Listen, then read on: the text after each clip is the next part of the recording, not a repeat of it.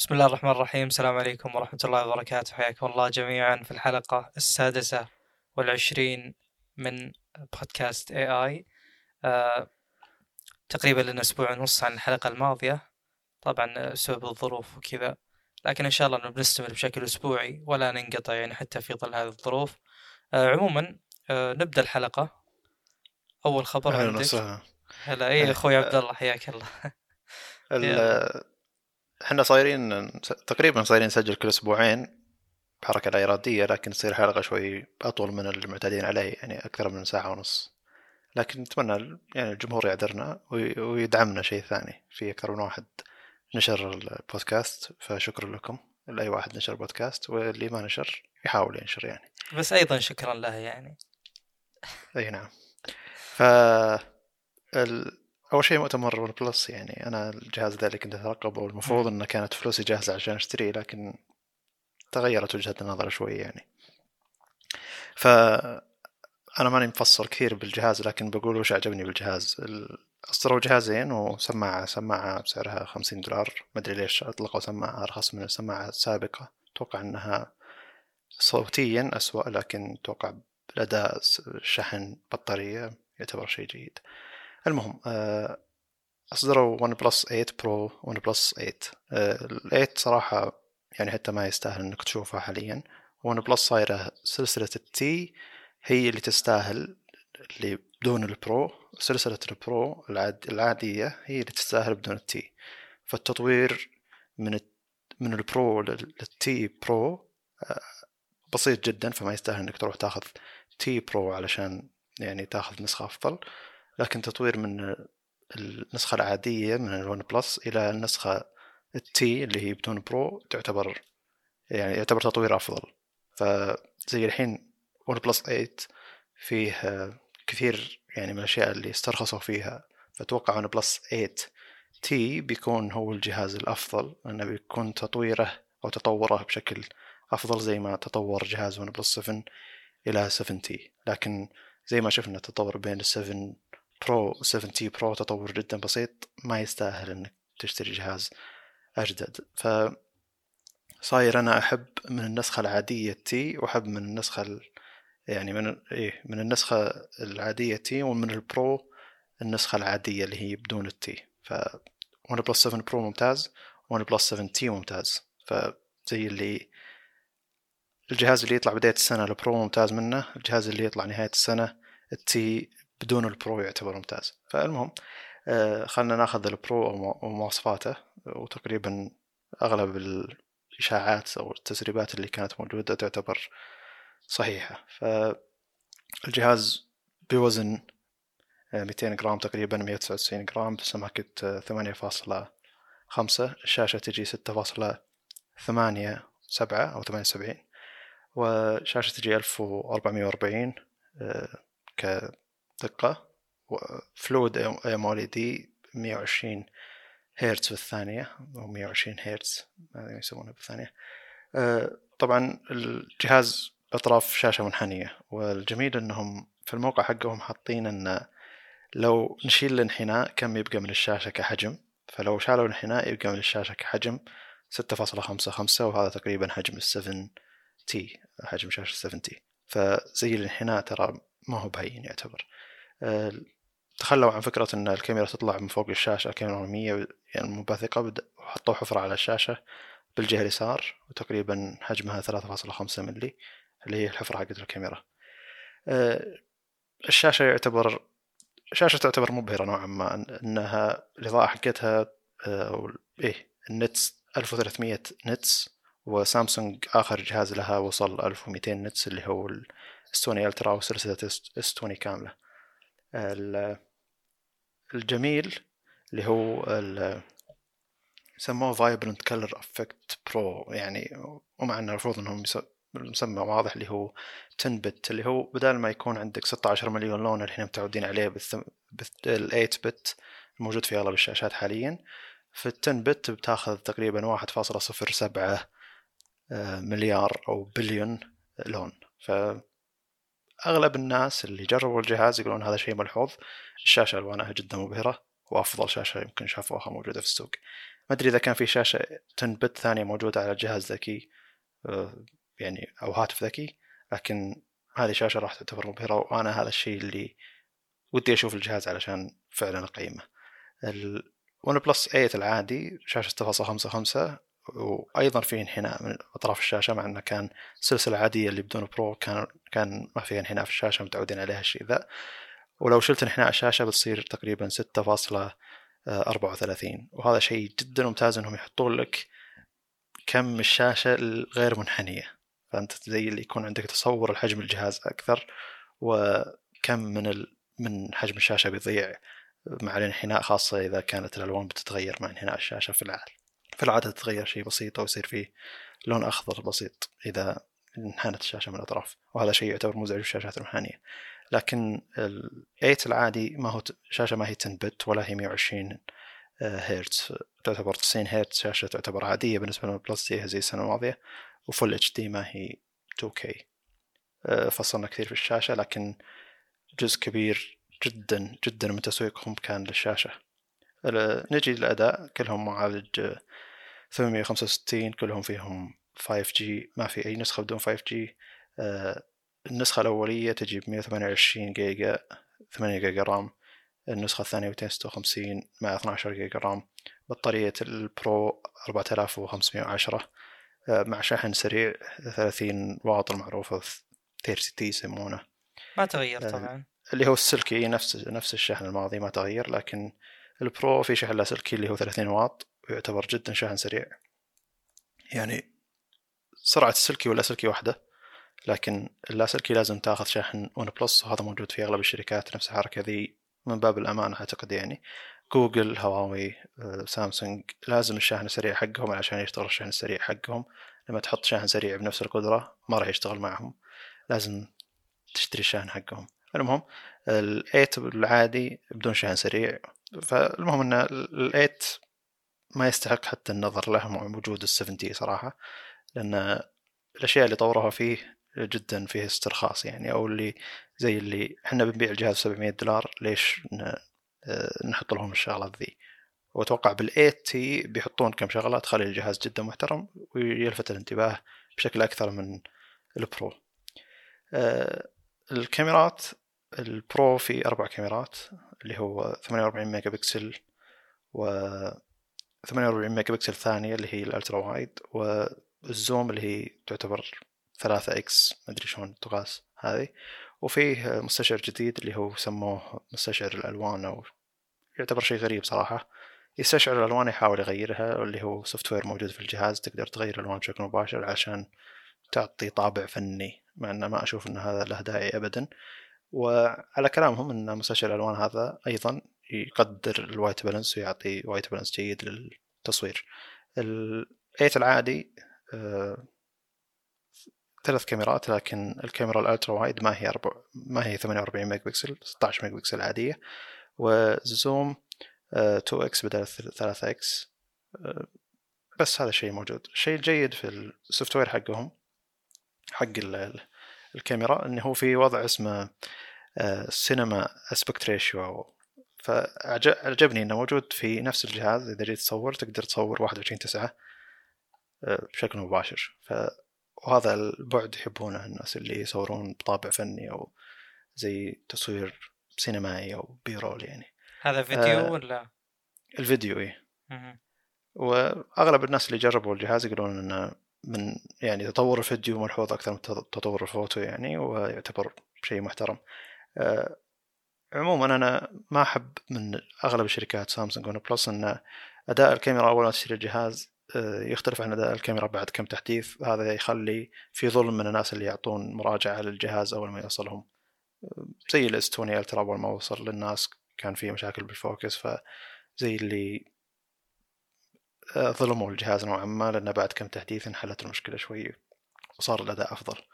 الكاميرا الأمامية كلها نفس بعض 16 ميجا بكسل تصور 1080 تصور time lapse مدري إيش تصور time lapse الكاميرا 100 المهم إنه آه، كلهم موجودة موجودين حفرة على الشاشة ويستخدمون فيها ال face unlock وتعتبر كاميرا جيدة يعني اللي هي الكاميرا الأمامية نجي أول شيء. نجي لل 5 G علشان نشرح بشكل أفضل. إذا أنت بتطلب الجهاز من أمريكا ال 5 G ما راح يندعم عندنا في الغالب يعني لأن ال 5 G عندنا يد... ال band حقه يندعم اللي هو N 78 اللي هو تدعم أغلب الشركات الموجودة في الشرق الأوسط وفي السعودية.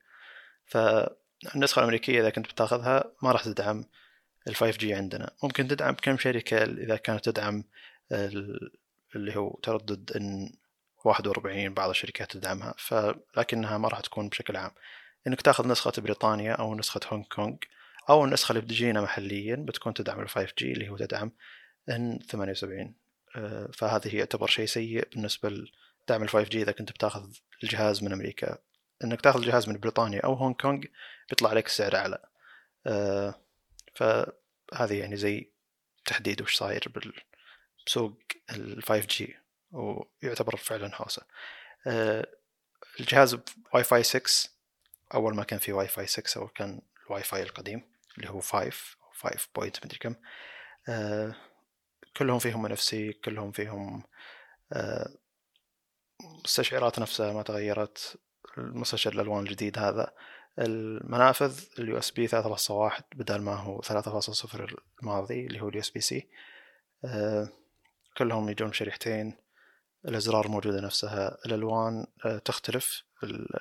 الاي تجي بلون interstellar مسمينه اللي هو زي اللون الفضائي أو هو انعكاس أو يعتبر مراية لكنه يعطي ألوان مع اختلاف الإضاءة. وال Pro يجي أسود وأزرق غامق أو اللي هو تقريبا نفس لون 7 T الماضي أو 7 Pro.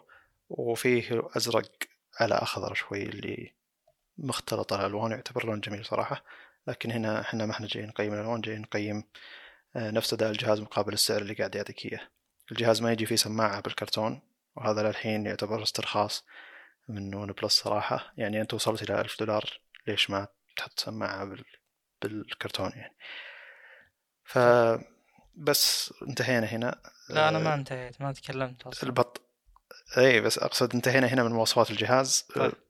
باقي شوي نوعا ما إيه اللي هي وجهه وجهة النظر. أنك أنت ترفع طبعا النسخة أول ملاحظة النسخة الأولية اللي هي 128 8 جيجا رام هذا يعني هذه زي اللي تعتبر استرخاص عشان تقدر يقدر يبيع الجهاز ب 900 دولار نسخة 8 جيجا رام 128 900 دولار ال Pro نسخة 12 جيجا رام 256 اللي هي 1000 دولار.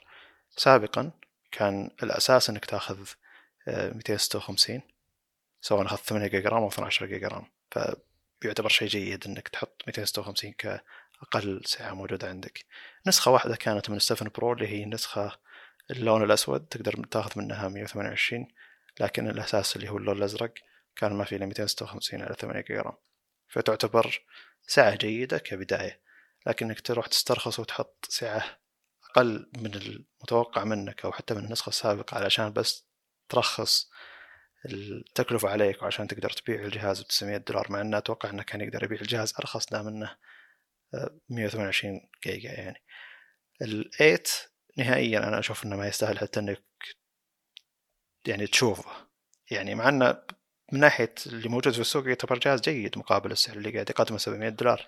لكن آه، ما هو زي ما هو زي الشيء المتوقع من ون بلس ون بلس متوقع منها شيء أفضل من كذا. فوش وجهة نظرك؟ طيب أول شيء بتكلم عنه بال الون بلس ال 8 برو بروز الكاميرا في كم شخص علق عنه؟ ما أدري إذا لاحظت هذا الشيء ولا لا. إي صحيح. هو ترى من ال 70 والوضع دمار بروز الكاميرا يعني. لا بروز قوي جدا جدا استغربت منه يعني صراحة. يعني إن الجوال أصلا ما يثبت على سطح مسطح ما يأخذ وضعية ثابتة. يعني هذا شيء يحط يعتبر محطم يعني. إنه المفروض إنك تحل المشكلة ذي بدل ما تروح تحط كاميرا أكبر مع إن أغلب ال... أغلب الشركات الحين قاعدة تحط كاميرا أكبر ما عندها مشكلة الناس تبي كاميرا أفضل. فكل واحد صاير حجم الكاميرا عنده أكبر وبروز الكاميرا عنده أكبر. سامسونج كان بدون بروز صار الحين بروز. يعني ف ما أدري هل ترو... يعني أقصد من وجهة نظر الناس ما عندي مشكلة يصير في بروز بالكاميرا بس الكاميرا تكون أفضل ولا بدون بروز كاميرا بس كاميرا عادية. يعني ممكن هنا تكون المشكلة يعني. طيب شوف أنا بالنسبة لي يعني هو البروز آه، ممكن ينحل لو تخلي البروز بشكل عرضي بحيث إن الجوال يعني آه، أشوف إنه أفضل لو تحطه مع يعني مع إنه بعد هذا كله إنك تحط الجوال ويتكي على الكاميرا هذا شيء يعني مو بحلو. أو مجرد شيء إحساسي وشعوري ما هو شيء يعني تقني وثقيل. آه، لكن الجيد بالنسبة لي بعد هذا كله إن ون بلس الآن من ورا عنده هوية. أول ما في أي هوية بالموضوع. فيعني اتجاه الشركة من ناحية إن الهوية تكون واضحة وكذا أشوف إنها في الاتجاه الصحيح إلى الآن يعني. ولو إنه للسفنتي آه، يعني شوف السفن العادي أول كان زي البرو بعدين نزل ال 7T وجاك بشكل غير اعتيادي نهائيا. ثم الحين رجع لشكله اللي قبل. فأنا ما أدري هل ال 8 تي بياخذ شكل القرص ذاك ولا لا. إن شاء الله لا طبعا. اسم ما أدري بس أحس القرص ذاك تاثروا بالهواوي أو يعني شيء آه كانت واضح إنها afterthought على قولتهم. يعني شيء كذا بعد ما خلصنا يلا بسم الله خلينا نغير الشكل. طيب الشيء الثاني غير بروز الكاميرا ال 128 مع 8 RAM هذه ذكرناها من وقت التسريبات وقلنا إن هذا الشيء مو يعني مو من عاده ون بلس أصلا هم بال بال 7 7 برو وال 7 تي برو كانوا يبدون من 256 8 أو 256 12 فاحنا الآن تقريبا آه، بعد سنة صح؟ من ال 7 برو. وننزل إيه. بالسعة هذا شيء على الفئة العليا هذا شيء نهائيا نهائيا غير مقبول يعني مرة مرة. شيء سيء إلى أبعد درجة يعني فعلا استرخاص. أتوقع إن الاس 20 الترا نفس الكلام يبدأ 128 صح؟ نعم. غير مقبول غير مقبول أبد للأسف يعني. المفروض بالعكس إن كل ما ارتفعنا بالفئة إن الخيارات تكون محدودة بحيث إنك تعطيني التجربة الأفضل. يعني بجيب شطحة كذا بعيدة. مثلا بالسيارات يعني الرابتر غالبا يبدأ بمواصفات أعلى. ولو إنه يجي من نسخ أقل بشكل محدود بس أتكلم من ناحية مثلا الإنارة الأمامية الخلفية ما تجي حقة ال F 150 ال XLT ونازل اللي هي تجيك هالوجين ما تجيك LED سواء ال DRL اللي هو ال daytime running lights ولا النور العادي حلو. ولا حلوة الفكرة واضحة يعني إن أنا إذا إيه. أخذت فئة أعلى انت تقلل الخيارات علي مثال أوضح وأبرز بشكل كبير بالكامارو مثلا. كامارو تبدأ من فئة الاربع سلندر اللي يجي منها RS بعدين خلينا نقول ثمانية سلندر في ستة سلندر. بعدين الثمانية سلندر اللي هي ال SS بعدين ال ZL1 ال ZL1 ما عندك خيارات أبد. مثلا يعني موضوع إنك شاشة طبلون تجي شاشة كبيرة موضوع head display أشياء كثيرة. خلاص standard. ما لا تك يعني لا تكثر الخيارات بالفئة العليا عشان يصير لها يعني تخصيص نوعا ما. فإنك تبدأ ب 128 على أعلى فئة هذا شيء سيء سواء بالإس 20 ألترا أو بال بال 8 برو. طيب في نقطة بعلق عليها أنا قاعد أحاول أدقق على الجهاز عشان أشوف هل فيه نقاط يعني حاولوا يوفرون فيها مثلا. لقيت نقطة عجيبة صراحة أنا ما أدري هي فعلا حقيقية ولا لا اللي هي بجي إس جي إس إم أرينا كاتبين إن الكاميرا الأمامية بال8 برو 16 ميجا بكسل الفتحة 2.5 بال8 اللي هو العادي 16 آه، ميجا بكسل الفتحه 2.0 مو 2.5 فالسبب ما أدري هذا الشيء ما ذكر أتوقع بأي مكان صح؟ لا أشوف موقعهم الرسمي أنا فاتح موقعهم الرسمي. أشوف ون بلس من أفضل المواقع يعني إذا رحت دخلت على أي جهاز وطلبت المواصفات. فهنا آه، كلهم. أنا حط طبعا تقدر تحط انه قارن لي ال 8 برو مع ال 8 العادي فزي اللي طلعت لي مواصفات الجهازين مرصوفة مع بعض. آه،. كلهم آه، فتحة العدس حقتهم 2.45 بالضبط يعني. طيب. فما في أي فرق. طيب الكاميرا الأمامية ظاهر من قلة الأجهزة بأندرويد اللي تصور full HD صح؟ 30 frame full HD أغلب الأجهزة الرائدة تصور الشيء ذا. لا غير صحيح. أغلب الأجهزة تصور 4K الكاميرا الأمامية. بعضهم 30 frame بعضهم 60 بعد. أها تقصد أنت إن هي اي صحيح صحيح. فغريب إن... أنا... تقصد ان سم. إن هي أدنى من الرائد الموجود الحين في السوق. جدا. هذه هذه standards حقت ايفون خبر عارف فكرة بس ترى هو الف... يعني فتحة الكاميرا الموجودة على الشاشة تعتبر من أصغر موجود في السوق. يعني 3.8 ملي وقاعد يسوقون له انه إحنا فتحت الشاشه فتحت الكاميرا اللي على الشاشة قدام تراي 3.8 ملي زي اللي ما راح تلاحظها. والله ما عندي علم. أنا يعني يعني أو ما أدري عن مدى أهمية هذا الشيء بس إنه آه، شيء يذكر إن الكاميرا full HD ممكن هذا الشيء أصلا يكون ما يأثر. يعني مثلا أنت بتصور ب story انستغرام ولا تبي تصور ب story سناب شات يمكن هذا الشيء ما يأثر أصلا لأن الدقة اللي بتعرض أقل من كذا بكثير. يمكن 440 طيب. ولا. عموما آه في نقطة كنت بذكرها أيضا إي موضوع البطارية. الآن أنا عندي بالنسخة العليا 120 Quad HD صح؟ Quad HD Plus صح؟ إي نعم. اللي هي ال Pro. طيب النسخة اللي أقل منها كم؟ آه 90 صح؟ Full HD 90 إي Full إي. الدقة أقل ال refresh rate أقل البطارية فرق بينهم بس 200 ملي أمبير. فأنا أتوقع إن البطارية بال eight بتكون أفضل بكثير. أيضا نضيف إلى هذا نقطة ما أدري هل هي سلبية بأندرويد ولا سلبية بال, بال... يعني بالكرت ال Adreno اللي يجي مع المعالج أو إنها سلبية بالشركة اللي مثلا زي OnePlus ليش ما أقدر أنزل من 120 ل 90 ليش يا 120 يا 60 هذا الشيء حصل بسامسونج والآن يحصل مع OnePlus إي صحيح المفروض يحط لك الخيار ان 90 بس أتوقع مع مطالبة الناس لا بيحطونه. يعني ترى OnePlus من يعني دائما تقول هذا تطوير واجهة الجهاز آه، أغلب من اقتراحات الناس ال community حقنا اللي هو المنتديات حقتهم. فلو يكتبون الناس واجد ان نبي 90 بدل 120 أو نبي ثلاث خيارات اللي 60 90 120 احتمالية كبيرة يحطونها ليش لا؟ اي هذا مو زين بالنسبة لل للبطارية بطارية ال 8 Pro صراحة. هذا شيء أشوف إنه يضره.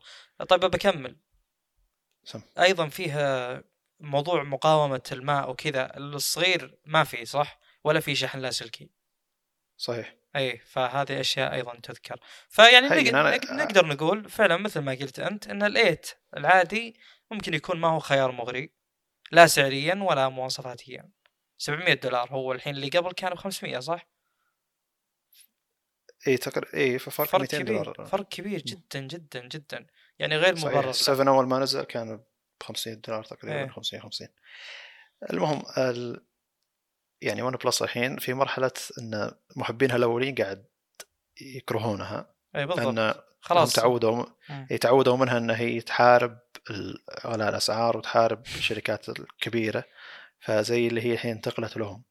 الحين يعني زي اللي زي اللي مرحلة اللي آه، يعني انتقال انتقال في مرحلة تسويقية. يعني زي اللي إحنا كنا flagship killer الحين صرنا flagship فعلا. مع إنه من السنة الماضية كان flagship لكن السنة الماضية كان السعر شوي أكثر عقلانية يعني من الحين. فأغلب الناس يعني من موجود في أغلب يعني مجتمعات OnePlus أغلبهم مو عاجبهم السعر نهائيا. وأغلبهم يقول أنا بقعد على 7 Pro بقعد على 7T Pro يعني أغلب المستخدمين بيقولون إن هذاك الجهاز كان أفضل ما في حفر على الشاشة. الشحن آه، لاسلكي ما هو بذيك الأهمية. القديم يدعم مقاومة الماء والغبار لكن بدون معيارية وهذا شيء مجرب أكثر من قناة على اليوتيوب. وأكثر من واحد منهم يقول زي اللي غسلت الجهاز وانكب عليه ماي ولا صار له شيء مع إن هذا شيء يعتبر قديم يعني. أغلب الأجهزة حتى قبل لا يكون في معيارية ضدية الماء والغبار كانت في أجهزة عادي تقدر توصلها ولا يجيها شيء وغير كذا إن حقين OnePlus أو الناس اللي يحبوا OnePlus حبوها عشان المواصفات. فلما تجي تنقص أي جزء من المواصفات مقابل في شيء بالسوق أعلى منه بيجيك انتقاد مو طبيعي. فأنت لما تجي الحين تحط لي هالمواصفات هذه وفي شركات ثانية مقدمة نفس المواصفات وسعر أقل الناس بتشوف شركة ثانية تقول هذيك أحسن منكم يا OnePlus أنتم كنتم تقدمون أفضل سعر مقابل المواصفات. الحين ما صرتوا تقدمون أفضل سعر مقابل المواصفات. غير إنه قاعد يأخذون أشياء دقيقة جدا يعني يقولون ليش الشبكات مثلا ما تدعم إلا Cat 18 ما تدعم 19 ما تدعم يعني أقصد أشياء دقيقة جدا بدأوا يطلعونها من يعني زي اللي ما حد راح يركز عليها الا انه ليش الشيء ذا صاير؟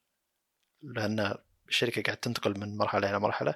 من مرحلة تسويق إنها هي أفضل شركة تعطيك اداء مقابل سعر أو مواصفات مقابل السعر إلى شركة قاعد تعطيك يعني تجربة أفضل الحين من ناحية يعني هي قاعد تقول إنها قاعد تعطيك تجربة أفضل أفضل شاشة بالسوق وزي اللي نبيك تبرر لنا السعر.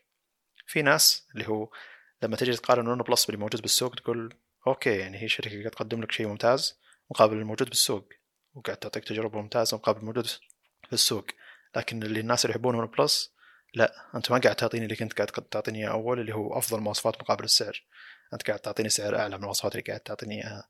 هذا زي الشيء اللي آه، صاير فيه غبنة من الناس اللي يحبون شركة OnePlus أو يحبون. إيه. طبيعي لأن أنت الآن آه، كشخص يعني كتاجر لازم تعرف آه، يعني من مستخدمينك وش طبيعتهم. طبيعي إنه مستخدم ون بلس ما راح يكون مستخدم عادي وجاي للجهاز هذا ما هو عن سمعة جاي للجهاز هذا عشان يبي فعلا يبي هذا الجهاز نفسه. فاكيد إنهم يختلفون. ما هم زي مثلا اللي يشتري من سامسونج. مستخدمين سامسونج يجيك الفاهم ويجيك الشخص العادي اللي يعرف سامسونج من سمعتها مثلا. آه، طيب أنا لاحظت كم ملاحظة أيضا أشوف إنها يعني بدينا ندخل ملاحظات غير اعتيادية يعني قوية شوي بالنسبة لل OnePlus ككل. يعني مثلا أنا الآن لاحظت آه، تذكر كم كان سعر ال 7 Pro؟ 700 دولار صح؟ إيه هي ترى فرق تقريبا زيادة بالسعر تقريبا 20% طيب على الحين على ال Pro والعادي. طيب شوف. على السنة الماضية يعني. 7T Pro ب 700 دولار يبدأ ب 256 جيجا و8 RAM. آه، مقابل OnePlus 8 اللي آه، دقة شاشته أقل وبسعره ب 700 دولار. فالفترة الزمنية ترى بينهم ستة أشهر تقريبا. صحيح. وفرق المواصفات يعني أصلا أتوقع أتوقع أن مواصفات ال 7T Pro أفضل. البطارية أقل شوي لكن ال resolution أفضل.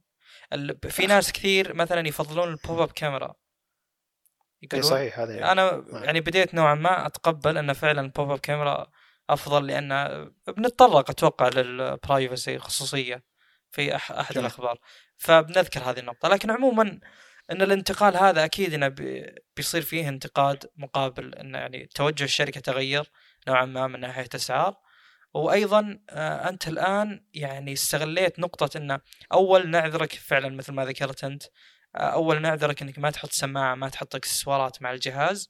الآن لا أنت وصلت لسعر الفلاج شيب وما تبي تحط أي شيء معه. يعني مثلا آه، كثير من الشركات المحلية إذا جيت تاخذ مثلا جهاز من سامسونج أو جهاز من هواوي ما راح يجيك الجهاز الحالة. يقول لك مثلا طلب مسبق لك كذا ولا إذا شريته حتى بعد الطلب المسبق تجيك ممكن معه سماعة بعض أجهزة هواوي يجيك معه ساعة. فأنا أشوف إن الشيء آه، ذا يعني لو تدقق تكتشف أشياء أكبر من الأشياء الظاهرة. إنه فعلا هذه هذا شيء قوي ترى الانتقال اللي صار. يعني المفروض ما يمر بسهولة صراحة. إي صحيح المفروض إن يعني أنت غيرت سياساتك المفروض تروح يعني أنت انتقلت من شركة تقدم افضل مواصفات مقابل سعر إلى شركة رائدة الحين يعني تعتبر نفسك شركه فاخرة. آه، المفروض إنك تسوي شري... وش الأشياء اللي تسويها الشركات الفاخرة؟ مع إنه ترى بموقع OnePlus أمريكا الطلب المسبق أو يعني اللي فتح بنفس يوم أو ثاني يوم من المؤتمر آه، إذا طلبت أي جهاز OnePlus 8 Pro أي نسخة سواء كانت ال 128 8 جيجا RAM يعطونك معها شاحن لاسلكي هدية يعطونك معها سماعة لاسلكيه هدية لكن هذا بس بيوم واحد يعني. الحين خلاص يعتبر العرض ذا راح وبس OnePlus أمريكا. فأي واحد آه، الشبكات حقتها ما تندعم اللي من أمريكا خاصة ال 5G ما راح تقدر تستفيد من من ال- العرض. هذا يعني. لكنه يعتبر عرض جيد يعني. آه، أنا حاولت أبحث أكثر من مكان يعني انه OnePlus أمريكا أرخص من أي مكان ثاني. OnePlus بريطانيا أغلى OnePlus هونغ كونغ أغلى. ممكن الهند بس هي الوحيدة اللي بتكون أرخص لكن الجهاز سواء ما نزل عندهم. ف لما جيت بطلب الجهاز من هونغ كونغ العادة اللي هو لما تبي الشبكات تندعم عندك. فكان ب 1061 آه إي 1061 دولار من دون الشحن من دون ضرائب. فتخيل إذا وصل عندك هنا كم بيكون سعره. فهذا هو بهونغ كونغ يعني هونغ كونغ زي اللي موجود موقع رسمي ل OnePlus. فلما يوصل عندنا من سوق dot com كم بيكون سعره هذا بيكون شيء مفجع صدقني يعني بيكون في زي اللي الناس آه، أو محبين OnePlus يعني زي اللي يغضبهم هذا السعر. لكن لما تشوف السوق الفترة هذه وتشوف المشاكل اللي صاير فيها عموما يعني من كل شركة وخاصة بالتوفر المحلي عندنا في الشرق الأوسط آه، تكتشف أن OnePlus عندها فرصة بيع. وهذا الشيء كت- كتبته أنا في تغريدة قلت آه، كتبت يعني إنه في فرصة في فرصة السنة ال OnePlus إنها تبيع. بشكل قوي. ليش؟ لأن عندنا بالسعودية سامسونج مختلفة أو في الشرق الأوسط عموما سامسونج مختلفة معالجاتها هذه مشكلة. هواوي ما عندها خدمات جوجل هذه مشكلة. آه، شاومي الوكيل ما يوفر إلا أجهزة رخيصة هذه مشكلة. Realme ما توفر أجهزة أساسا. نوكيا تركز على الفئة الرخيصة أو الفئة المتوسطة. LG ما هي موجودة بالسوق سوني ما هي موجودة بالسوق ف زي اللي Redmi ما هي موجودة في السوق. فلما يجي واحد آه، يقول لك وش أحسن جهاز أندرويد في السوق؟ صعب تقول له روح خذ سامسونج وسامسونج معالجها Exynos يعني من حرارة يعني من صرفية الطاقة أكثر. لا صعب بس تقول له هواوي هواوي بدون خدمات جوجل. صعب تقول له شاومي شاومي أغلب الأجهزة موجودة رخيصة. Realme Realme ما هي موجودة الأجهزة عموما. فأقصد انه الشخص العادي يعني اللي ما يبي يطلب الجهاز من برا ما يبي ما يبي يكلف نفسه إنه يبحث بشكل أكبر صعب عليه ياخذ جهاز من هنا يعني. ف غير صحيح غير صحيح. أختلف معك كليا. أنت تقول الشخص العادي اللي ما يطلب من برا ما راح يرده عن شراء سامسونج موضوع Exynos نهائيا. ما أعرف إيه؟ شخص عادي قال أوه لا Exynos ما بي هذول بس اللي يتابعون كم شخص معين بتويتر و أوه Exynos سيء جدا و deal breaker حلو. ولا أقدر أخذ الجهاز بسببه. فأنا أتوقع إنه عارف الفكرة عارف الفكرة ذي أصبر شوي. كمل يلا. ال... ترى يعني معالج اكسنس السنة ذي كبر الموضوع مرة مرة. وأغلب الناس تقول إنه ما يستاهل ودائما دائما البطاريه اسوء الحرارة اسوء وكثير من الناس اللي شروا الجهاز وباعوه علشان يحتر إذا شغلت ألعاب يحتر بشكل مو طبيعي بعضهم يقول. تهويل. غير ال... غير. هو سيء. اللي هو سيء أنا ما أختلف بس إنه الموضوع من زمان موجود يعني من الجيل الماضي هو موجود يعني ما هو شيء جديد طلع هذه السنة فجأة. أنا عشان كذا يعني مستاء من اللي حاصل بتويتر مثلا إن كل الناس أوه Exynos أوه Exynos. جميل. بس عموما اعلاميا تغطت الفكرة أكثر. يعني في قنوات عربية كبيرة غطت الفرق بين المعالجين مع إنه ما كانت القنوات العربية تعطي تعطي اهتمام للشيء ذا لكن من كثره كلام الناس وصل الكلام ذا. أي مع أي شخص يراجع سواء خاصة البريطانيين يعني اللي وصلهم نسخة Exynos دائما يقولون إن نسخة Exynos سيئة وشرينا إحنا نسخة نسخة Snapdragon كانت أفضل بصرفية الطاقة. آه، في واحد بريطاني معروف عنده كم مليون في يوتيوب دائما يسوي تجربة آه، تفريغ بطارية اللي هو يحط الأجهزة جنب بعض يشغل فيها كم شغلة ثم يشغل فيها كم شغلة ثانية. آه، وسوى الفرق بين Exynos و Snapdragon ووضح الفرق. ووضح الفرق ب... يعني أقصد انه الفرق موجود. فعلا في فرق. ما حد ينكر. المستخدم العادي ما راح يلاحظ هذا الفرق ذا بيروح يشتري سامسونج. لكن المستخدم لما... العادي ما يدري أصلا. اي لكن لما يجي واحد يستشيره يعني في العادة لما يجي أحد يستشيرني بقول له روح خذ أيام أول بقول له روح خذ Note 10 ولا خذ Note 9 ذاك الوقت مثلا أو S10 Plus أول ما نزل. كانت تعتبر الفرق بينه وبين نسخة Snapdragon أبسط من الحين يعني. ف لكن الحين بقول لحظة الحين أجهزة S20 Ultra فعلا فيها فرق كبير بين بين ال Exynos Snapdragon لو الرجال نفسه يدخل يوتيوب يبحث أو يدخل يبحث عن مراجعات بيلقى إن الناس تتكلم عن فرق النسختين. الناس بيشوفون مراجعات محلية المستخدم أيوه. العادي. طيب المحل يتكلم عن الشيء ذا فيصل السيف ترى غطى الموضوع يعني. والله أتوقع إن هذا شيء كافي يعني. المهم الناس إذا تخلت عن سامسونج سواء فكرة إن سامسونج واجهتها مو حلوة ثقيلة سواء المعالج يختلف ترجع الهواوي. لما تجي هواوي ما في خدمات جوجل. يعني أقصد الخيار الثالث وينه؟ كان الخيار الثالث LG كان الخيار الثالث سوني أيام أول يعني فيعتبر شيء جيد إذا كان الخيار الثالث OnePlus حاليا. غير إنه مستخدمين OnePlus يعني أقصد الناس اللي موجودين اللي أنا أعرفهم عموما عندهم محلات في الاتصالات أي أي شخص عنده محلات في الاتصالات يقول كمية البيع لأجهزة OnePlus مو طبيعية السنة الماضية. 7T و7 Pro كان شيء مو طبيعي توفر الجهاز في السوق. لا من المستخدم ولا من البيع يعني. إذا وصل لي مستخدم ينباع بسرعة والجديد أيضا ينباع بشكل ممتاز. فأقصد إنه شيء جيد. يا رجال الحين OnePlus 7T أعرف لي أمس واحد في تويتر قاعد يقول لي ما ما هو موجود بالسوق. OnePlus خل... 7T خلص من سوق دوت كوم ما هو موجود حاليا. سوق دوت كوم موقف البيع في الرياض ومدينة منورة مكة علشان كورونا. فقاعد يقول لي وين ألقى 7T فدخلنا دخلت موقع حراج لقيت ينباع 7T باغلى من سعره ب 500 400 ريال. يعني 7T حقي الحين اللي أنا شاريه قبل أربع شهور ب 2000 ريال أقدر ابيعها الحين ب 2300 ف زي اللي شفت كمية الطلب فوق كمية العرض. ف شيء يعتبر غريب اقبال الناس عليه يعني. فكيف لما يجي جهاز أكثر فخامة من هذا الجهاز كاميرا أفضل؟ أتوقع إنه بيبيع بشكل أفضل. من الناس اللي ما كانوا يحبون OnePlus لكنهم بدأوا يعرفون OnePlus فهمت؟ وأعتقد إن الفئة ذي أكبر. فئة الناس اللي يحبون OnePlus بينتقلون إلى ريدمي شاومي ريلمي ينتقلون شركة تقدم مواصفات أكثر مقابل السعر. لكن OnePlus انتقالها الفترة الحالية يعتبر أفضل من انتقالها بأي فترة ثانية لأن هواوي قاعد تعاني مشاكل مع خدمة جوجل سامسونج قاعد تعاني مشاكل مع سمعتها مع اختلاف المعالجات وغير المشاكل ال S20 Ultra اللي بنتكلم عنها اليوم فأقصد انه ولو إن الناس اللي مثل يحبون OnePlus مستائين لكن أعتقد إن الجهاز بيبيع والله أنا شوف إحنا مثل ما اتفقنا تو إن ال OnePlus 8 جهاز ما يستحق الاقتناء بسعر غالي جدا يعني بيوصلنا 2800 3000 ريال صح؟ إي صحيح. فهذا إي هذا الجهاز إحنا متفقين إنه غير مستحق الاقتناء يعني تاخذ 7T Pro أفضل. فما بالك يعني 7T Pro قريب منه سعريا ال 7T أرخص بكثير ومقارب أيضا. فيعني منافسين أقوى يعني على هذا المكان أو هذا السعر أو هذه الفئة. ال 8 ال 8 Pro يعتبر بالنسبة لي غالي جدا. ممكن يعني في ناس تشتريه بس إنه آه، يعني أشوف إنه راح المكان سعري يعني المستخدمين أو اللي يشترونه أقل مثلا. فأنا أشوف إنه صح أكيد تحسنت فرص OnePlus بالبيع بالسوق خصوصا مع مشاكل هواوي.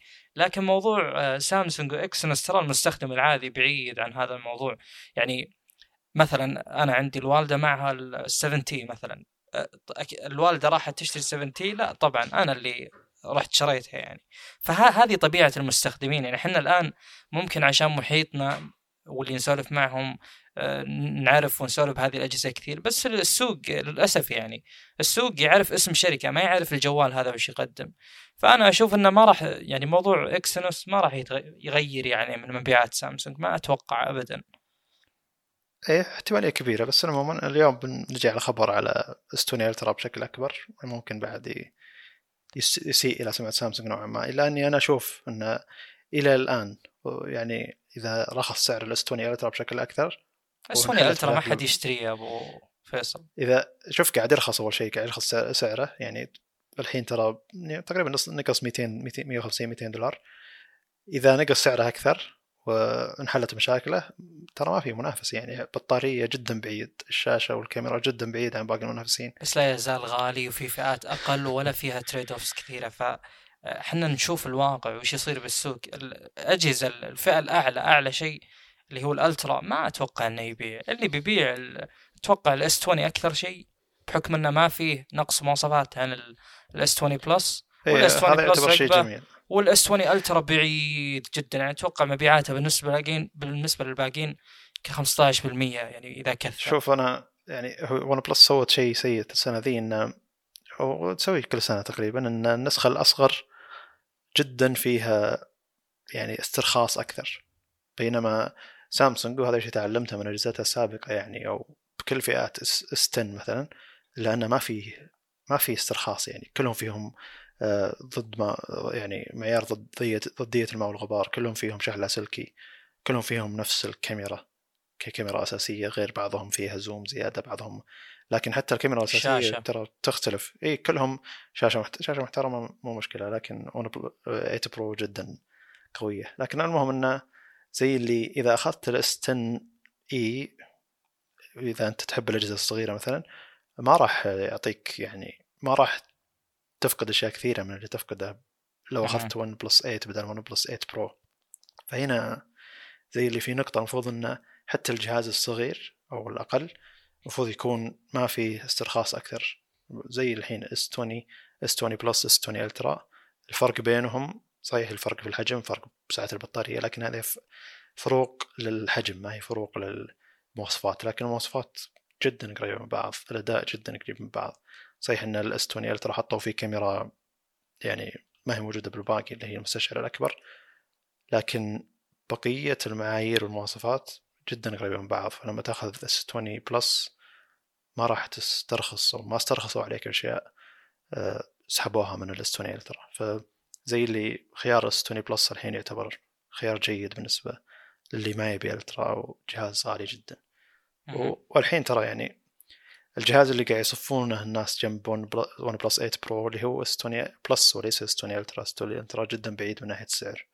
فهل آخذ S20 Plus الحين صارت تقريبا 900 دولار.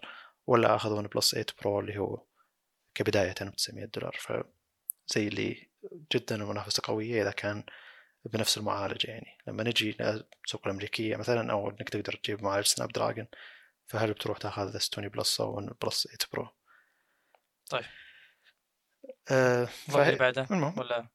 هنا الفكرة يعني سوق الأندرويد شوي آه، محيوس لكن للشخص اللي عنده اطلاع تلقى أجهزة مستحيل تلقاها خلال سنوات تلقى مثلها ومثل أدائها خلال السنوات الماضية. السوق جدا جميل لكن التوفر جدا سيء الوكلاء عندنا يعتبرون سيئين. فهذه ما هي مشكلة الشركات مشكلة الوكلاء عندنا وحنا يعتبر سوقنا صغير يعني.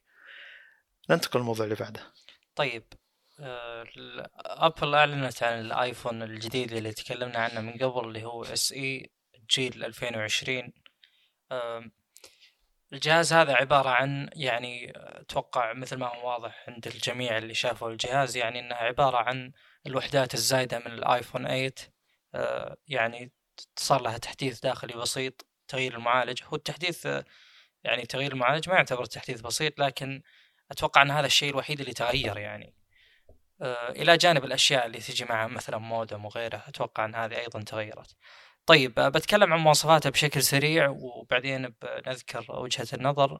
آه، الجهاز آه، مثل ما قلنا إنه مبرر زي الأيت فالشاشة نفسها الشاشة يا جماعة آه، 750 بالنسبة للعرض و1334 بالنسبة للطول. يعني نقدر نقول خ- آه، 750 p. يعني حتى ما هو Full HD زين؟ آه، الشاشة 4.7 إنش فهو ما هو بحجم ال Plus هو بحجم العادي ال eight العادي. ال screen to body ratio 65.4 ال- ما أدري هذا رقم هل مقبول بمعايير الآن حتى على جهاز رخيص أو لا. عموما الشاشة IPS طبعا LCD زي السابقة نفسها ما تغيرت. آه، بمواصفات الشاشة الموجودة إنها True Tone ما أدري إيش معنى هذا الشيء لكنه موجود. Wide color gamut وأيضا هذا الشيء ما له أي معنى. لكن نكمل آه، المعالج اللي هو ال A 13 آه، يعتبر معالج قوي جدا خصوصا على الفئة السعرية للجهاز اللي هو يبدأ من 400 دولار. وبالنسبة للساعات الداخلية عندك 64 و128 و256 الأسعار ما خاب ظني 400 500 550 دولار إذا ماني واهم يعني. آه، كلهم على ثلاثة رام. آه، الذاكرة الداخلية NVMe آه، بس مو مذكور أي شيء بخصوص السرعة ومن هذه الأمور يعني. آه، تحسين المعالج أدى إلى أن الكاميرا الخلفية تكون أفضل آه، كمعالجة ك AI يعني. فيقولون أن أداء الكاميرا الخلفية بك- يعني ممتاز بالنسبة للجهاز هذا.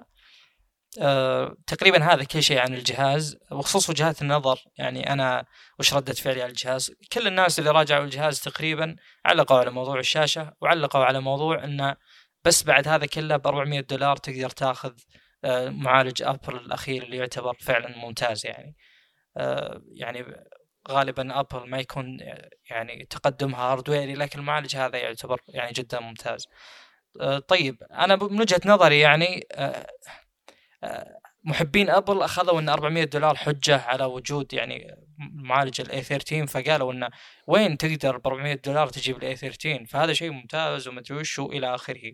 ويمدحون ويمدحون وقالوا إن طبعا أنا كلامي ما هو رد لهم بس أبي أوضح وجهة نظري وللمستخدم إنه وش الأشياء اللي ممكن تخسرها وش الأشياء اللي كانت موجودة بذاك الوقت اللي هو 2017 آه، رجعوا بصمة الأصبع وهذا شيء جدا جدا أنا مستغربه صراحة. يعني أنت الآن عندك بصمة أصبع تطورها تطورها تطورها ثم تتخلى عنها تماما فمفروض أن تطويرها توق يعني وقف خلاص تماما. زين؟ بعدين تبدأ بال Face ID حقهم يعني ال face unlock. وتبدأ تطوره تطوره تطوره ثم تجيب جهاز ما فيه فيس آي دي نهائيا وفيه بصمة أصبع. هذا شيء غريب جدا يعني. يعني أتوقع انه حتى تسويقيا وتجاريا واقتصاديا. إنه المفروض الشيء اللي تطوره تستخدمه بأكثر من مكان عشان تعوض عن قيمته.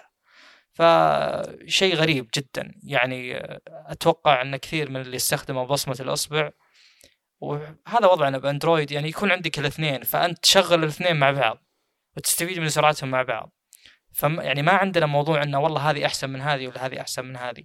الكل مهمين ومن حق يعني أي شخص في أي جهاز إنه يحصل عليهم اثنينهم.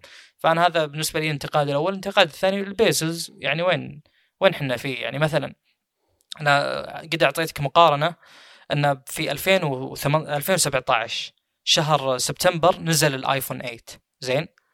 اللي كان شاشة LCD نفس ال resolution 750 ب 1334 آه وال screen to body ratio 65 زين؟ بنفس ذاك الوقت أو قبلها بخمس أشهر وش نزل؟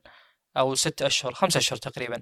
نزل السامسونج جالكسي S 8 ال S 8 وش جاء فيه؟ جاب screen to body screen to body ratio عالي جدا اللي هو بالثمانينات آه، تقريبا 83.6 للصغير و84 للكبير ال S 8 Plus ال resolution اللي يجي 1440 ب 2960 يعني العرض بال S 8 أكثر من الطول بالآيفون والشاشة OLED وفيها HDR 10 فهل الفرق واضح ولا لا؟ يعني حتى في معايير 2017 يعتبر الجهاز هذا قديم اللي هو الآيفون. فشلون لو تجيبه بمعايير 2020 يعني آه الآن لو تاخذ ال S 8 أفضل من الآيفون هذا. ولو إنه ما نقدر نقارن بحيث يعني بحكم ان في ناس يبون يأخذون مثلا الآيفون لأجل الآيفون. فما هذا يعني لو تعطيه وش ما تعطيه بأندرويد ما يبي. هو خلاص يبي iOS يعني. لكن بس أنا أبي أوضح ان يعني هذا الجهاز أتوقع إنه عبارة عن مثل ما قلت في البداية عبارة عن ال hardware الزايد عند أبل. يعني نستخدمه ونطلع قيمته بشكل أكبر نبيع الزايد منه. ونعطي الناس جهاز بسعر ما قد تصوروا إن أبل تبيع جهاز يعني بهذا النطاق نقدر نقول. فبالنسبة لي يعني الجهاز ممكن يكون يفيد بعض المستخدمين ممكن يكون يفيد مثلا كبار السن اللي يبون جهاز صغير لكنه مدعوم بتحديثات وكذا أو يبون يشترون مثلا آيفون 8 جديد لكن مو موجود بالسوق فممكن هذا يخدمهم. لكن غير كذا الجهاز يعني محرج والله. يعني مثل ما قال أحد الأشخاص بيوتيوب قال إنه okay يعني في ناس ممكن يبون هذا الجهاز. أنا ما ما راح أمنع أي شخص إنه يشتري هذا الجهاز ولا راح أرفض هذا الشيء. بس إنه ك كشخص مهتم وكشخص شغوف بالجديد ومهتم ان مثلا العجلة التقنية تمشي ما توقف هذه الشركات تسحب ال... تسحب التقنية للخلف. ما يعني يعني مثل ما قلنا بموضوع ال RAM ات الداخلية موضوع ال SSD وكذا أنت إذا رحت للأبعد بتخلي السوق كله يتجه للأبعد وبيصير سعره أرخص للجميع بحيث أن الجميع يستفيد. لكن الآن أنت قاعد تسحب الوراء فهذا شيء أنا بالنسبة لي يعني يعني أكيد أن أي شخص مهتم بزعله وجود أجهزة زي كذا. طيب تفضل. طيب أول شيء خليني خليني أوضح وش سوت أبل وليش أنا أتمنى أن الشيء ذا يصير مع الشركات الثانية يعني تخيل الحين أن سامسونج تقول لحظة الناس حابة جهاز S 8 عندنا S 8 يعني الشاصي حق S 8 والشاشة حقت ال S 8 موجودة موجودة بالسوق يعني نقدر ناخذ يعني تصنيع لها موجود وزايدة عندنا. فتخيل إنهم يجيبون الاس 8 بنفس أغلب الأشياء اللي فيه يحطون فيه معالج أجدد اللي هو الموجود السنة ذي يقولوا لك يلا هذا الجهاز ب 1600 ريال. هل بتفضل نسخة الجهاز الرائد القديمة بالشاصي حقه والشاشة حقته مع معالج جديد ولا بتفضل الأجهزة الموجودة المتوسطة الحين مثل ال A71 ولا ال A80 أو ال A70 القديم حق السنة الماضية؟ هذا السؤال. يعني ليش أنا عجبتني الحركة ذي؟ لأن لو تسويها شركات ثانية وتفكر بنفس الفكرة بتعطي أداء أفضل بمراحل. يعني أنا ما زلت أتخيل الحين أن فيه جهاز ب 1500 ريال 1600 ريال مثلا من سامسونج هو نفسه S 9 مثلا أو S 8 وهو نفسه بنفس كل شيء حبيناه فيه الا ان الكاميرا أحسن شوي معالج جديد وبس. صدقني هذا الجهاز بيبيع أحسن من ما قاعد تبيع الفئة المتوسطة الحين اللي بمعالجات متوسطة لأنه معالج أجدد ولأن الشاصي الفاخر القديم اللي هو تعودنا عليه إنه كان من الأجهزة الفاخرة. فزي اللي حركة حلوة لكن ما هي حلوة من أبل. يعني لأن أبل كان كانت ذاك الوقت جدا مسترخصة بالسوق فالحين يعتبر جهاز جدا رخيص. مم. دخول أبل بالطريقة هذه للفئة السعرية هذه بنشط الفئة السعرية هذه من ناحية وش المعالجات اللي بتجيها وش الحركات اللي بتسويها الشركات عشان تقدر تنافس الجهاز هذا. وأعتقد إن الشركات الأمريكية دايم ما تشوف إلا بعض بالمنافسة فتحس إن أبل ما نزل الجهاز ب 400 دولار إلا لما جوجل نزل الجهاز ب 300 دولار السنة الماضية اللي هو 3A و 3A باع بشكل مهول يعتبر يعني. فالفكرة هنا إن الحركة جميلة جدا يعني انه حلو جدا إن نشوف شيء ذا من شركات محترمة اللي هو جهاز قبل ثلاث سنين كان جهاز محترم بس ينقصه معالج جديد علشان يبيع بشكل أفضل بسعر حلو. فهمت علي أنت إيش صاير؟ مم. فالحركة جميلة يعني. ما زلت أتصور إن سامسونج تسوي الحركه ذي ولا آه، أي شركة قوية خلال السنة ثلاث سنين الماضية تروح تسوي الحركة ذي.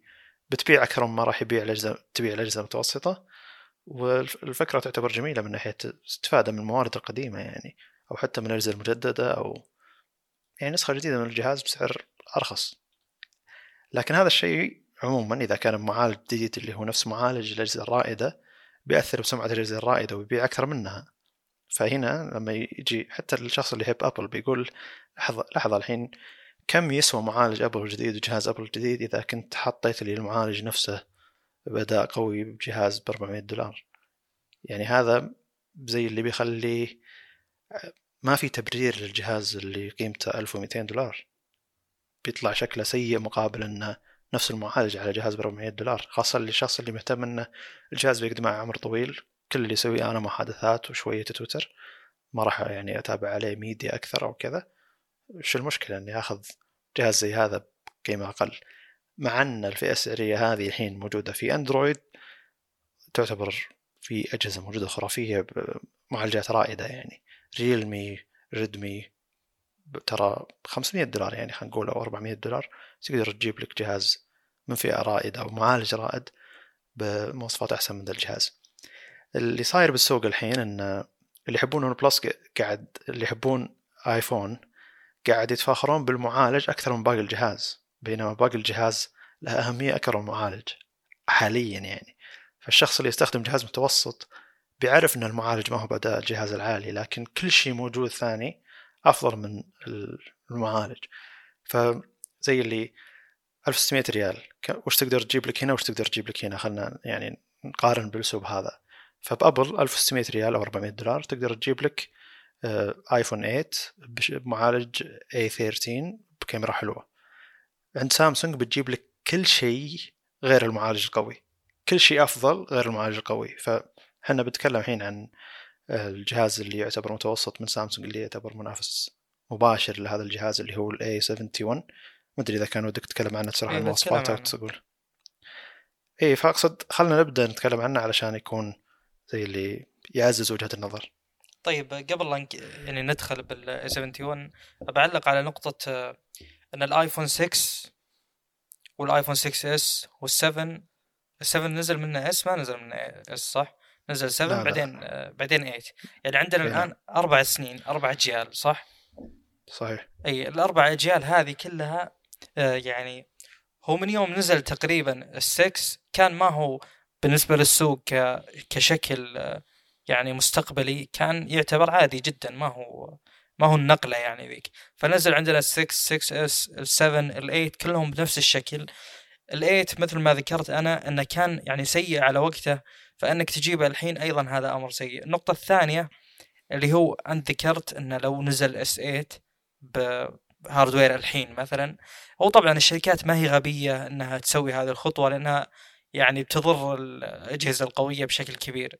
فهو يعني أبل أتوقع ما سو ما سوت هذه الخطوة إلا عشانها. يعني آه، ضامنة إن في ناس ممكن يأخذون الفئة الأعلى لأشياء معينة. يعني هم يبون يوزعون الفئات. يعني مثلا لو أبل جابت الايفون SE هذا بشكل الآيفون 10 اللي هو بعده بجيل واحد بعد ال 8 بجيل واحد فقط.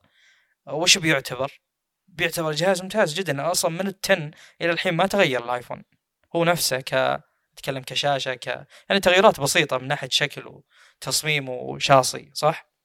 صحيح. إي فهم يعني اختاروا هذا الشيء يعني عشان سبب. ف يعني يعني هو موزون الجهاز يبي يبي يبي يجي بال trade off السيء هذا اللي هو يعني شاشة ومظهر قديم جدا و hardware قوي جدا.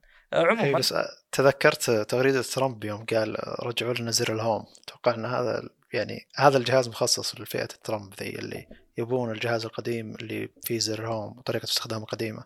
على فكرة ترى في شيء غبي لأن شاشة LCD فما حطوا في النظام حق ال SE آه، اللي هو dark mode أو وضع داكن في, في, في النظام. ف... يا ساتر. لانها ما راح تفيد بشكل عام على تصور mode يعني شاشة شاشة normal LCD. mode عادي يعني. لا لا هو ك... كأرقام والله ك resolution وكذا صراحة محرج محرج. شيء يعني يضر العين يعني. مثلا ترى ال S 1 خبر كان full HD ولا؟ ولا ما, ما نذكر خلنا أتأكد بس. متى أول جهاز full HD S 3 ظاهر لا شوف S 2 أتوقع إنه full HD خلنا نتاكد بس عشان لا لا نجيب- سبع- 720 S 3 أول جهاز full HD S 3 أول جهاز آه، ولا ت- لو يطلع أول جهاز 2K لا لا هو شوف ال لا ال S 1 معليش 800 408 والله ما أدري هل هذا صحيح ولا لا. ما أتوقع إنه صحيح. طيب أنا خبري ال S 3 أول جهاز full HD ممكن. ممكن جدا. بس طبعا AMOLED إيه S 3 كان يعني وشو سابقة من ناحية الشاشات يعني كان من أفضل شاشات في السوق ذاك الوقت. كان يقول غير غير سوق الشاشات. صحيح ال S 3 آه، هو full HD اتاكد بس. S 3 شوف أول جهاز أول جهاز full HD لا، هو لا. S 3 ال S 3 سامسونج. ال S 3 آه، 720 1280 أوف. امم عجيب. S 4 S 4 خلاص أكيد. يمكن انتقلوا ل 2K مباشرة. عموما ترى ال- أول ال- جهاز 2K كان ال LG G 3 ال S 4 1000 و 1080 full HD جميل. أول جهاز 2K 1440 كان ال LG G 3 إي نعم بس كان LCD هذا في 2013 زين؟ فاحنا الآن ينزل عندنا جهاز ب 2020 بأقل من full HD وهذا شيء يعني- محزن جدا. آه، ملاحظة ترى سعر ال- خبر سعر ال S 4 كم كان؟ 500 دولار؟ تقريبا؟ ما أذكر بالضبط ما أذكر بالضبط. أنا أذكره. كان يعني 2000 سام سامسونج عندنا 2500 ترى يعني. كان. إي غالبا standard ف يعني ما كان أصلا غالي جدا. طيب عموما خلينا نذكر اللي هو ال A 71 ال A 71 عبارة عن جهاز متوسط آه، من يعني يعتبر فئة متوسطة من سامسونج آه، بمواصفات ممتازة. يعني أنا بالنسبة لي أشوف إنه جهاز آه، آباء وأمهات. ولا. هي هذا هذه فئة المفروض يعني تكون معترف فيها تصنيفيا. حجم كبير آه، بطارية يعني ممتازة وإلى آخره. طيب الجهاز آه، يعني يجي بفول اتش دي اللي هو ال 1080 ب 1080 ب 2400 ويجي ب screen to body ratio ممتاز 87.2 فالجهاز شكله أصلا يعني ما يعتبر قديم زي العادة اللي هو ان الجهاز المتوسط ما يحسسك إنه جديد مثلا. آه، يبدأ من 128 6 RAM ويجي 128 8 RAM. UFS 2.1 آه، فيه آه، أربع كاميرات. شوف إنه يعني آه، كاميراته كأرقام المفروض إنها تكون يعني نوعا ما ممتازة. آه، البطارية 4500 آه، فبشكل عام يعني الجهاز هذا أشوف إنه يستحق الاقتناء. الجهاز بمواصفات الوقت الحالي وش ينقصه؟ يعني مثلا تكلمنا عن الآيفون إنه تنقصه أشياء كثير. الجهاز هذا فيه توازن جيد يعني للشخص اللي يبي آه، يعني فئة متوسطة. ما ودي أذكر باقي المواصفات ويصير يعني الموضوع ال- مشتت. أسلم. الجميل إنه سامسونج بالفئة المتوسطة ما هي ما فيها حوسه اختلاف المعالجات فتاخذ أي نسخة فأنت تاخذ معالج سناب دراجون وعلى فكرة يعني سناب دراجون فرق الأداء مو حيل مهم قدر ما فرق استهلاك الطاقة. يعني عموما كوالكوم هي أفضل معالجات من ناحية استهلاك الطاقة يمكن من ثلاث أربع سنين. فهي اللي سوت أصلا يعني زي فيه زي لفت انتباه للي من بعد 810 810 كان يعني من حرارة.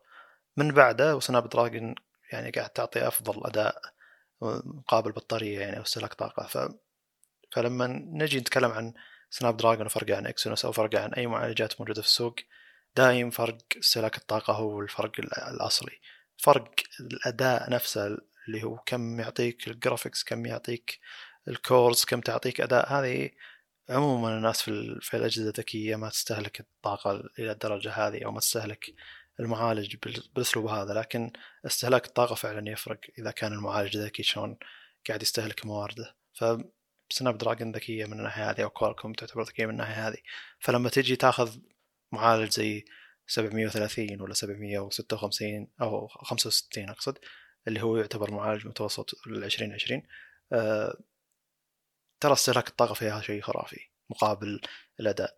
والبطارية يعني كبيره 4500 مع full HD اي فأنت زي اللي جهاز لامك وابوك أو لاي مثلا واحد طفل توه يعني توك توك توك تعطيه جهاز الجهاز هذا بيعتبر شيء مو طبيعي.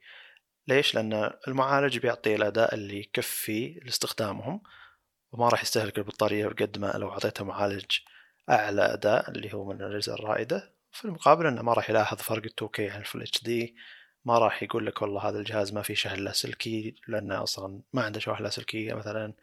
يعني ما راح يركز على أشياء صغيرة انشالت مقابل ان السعر ب 1600 ريال. ف زي الآيفون الحين الشيء الوحيد الجميل في الايفون الجديد أبو 400 دولار اللي هو المعالج. ويمكن الكاميرا ما أدري إذا حسنوها ولا لا. لكن كل شيء كل كل الاشياء الباقية سيئة بطارية سيئة آه، استغلال المساحات من ناحية الجهاز يعتبر سيئه ال speaker يعتبر ما أدري إذا هو speaker واحد أو speaker ين مع انه الآيفون 8 كانوا speaker ين speaker ين بس مو ستيريو اللي عارفه عموما إنه يعني تجربة بتكون سيئة في كل الجوانب غير الأداء. يعني أيه. تجربة سيئة في في الزمن هذا.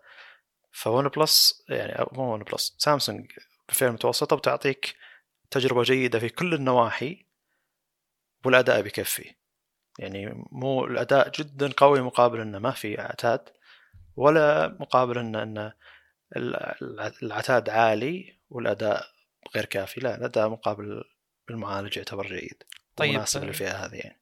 حلو. مع إني أتمنى ان يعني هي حركة جريئة من أبل لو كانت لو كان الجهاز ذاك يستاهل بذاك الوقت وكان في استغلال المساحات وكان شاشة أفضل. بالضبط.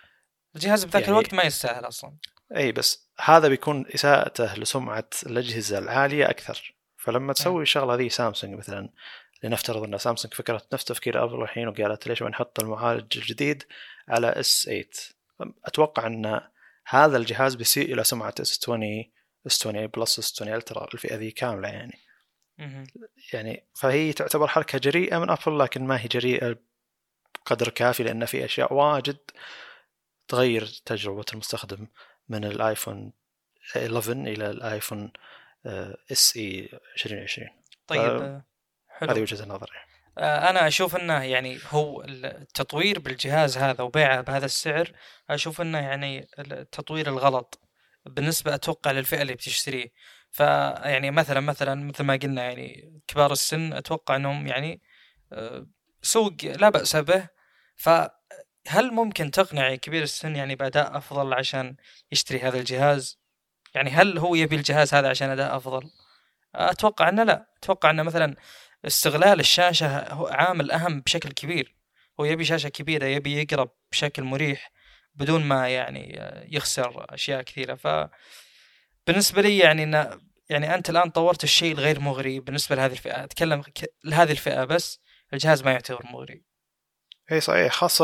خاصة خاصة الفئة اللي تعودت إنها انتقلت لشاشة أكبر ما تقدر تقول له تعال استخدم ايفون 8 اللي كان يستخدمه قبل أربع سنين 4.7 ترى 4.7 جدا إيه. صغير يعني أقصد هذا شيء صعب عليه في إيه. في فئة يحبون الأجهزة الصغيرة لكن الفئة اللي تعودت الحين على أجهزة أكبر ما راح يقدر ينتقل للجهاز أرخص بس شاشة حيل أصغر غير إن الشاشة نفسها سيئة تعتبر عموما يعني إن أعتقد إن هذا الجهاز يعني الفئة اللي بتكون موجهة لها هي فئة الناس اللي يبون آيفون جديد بس ما يقدرون على آيفون غالي.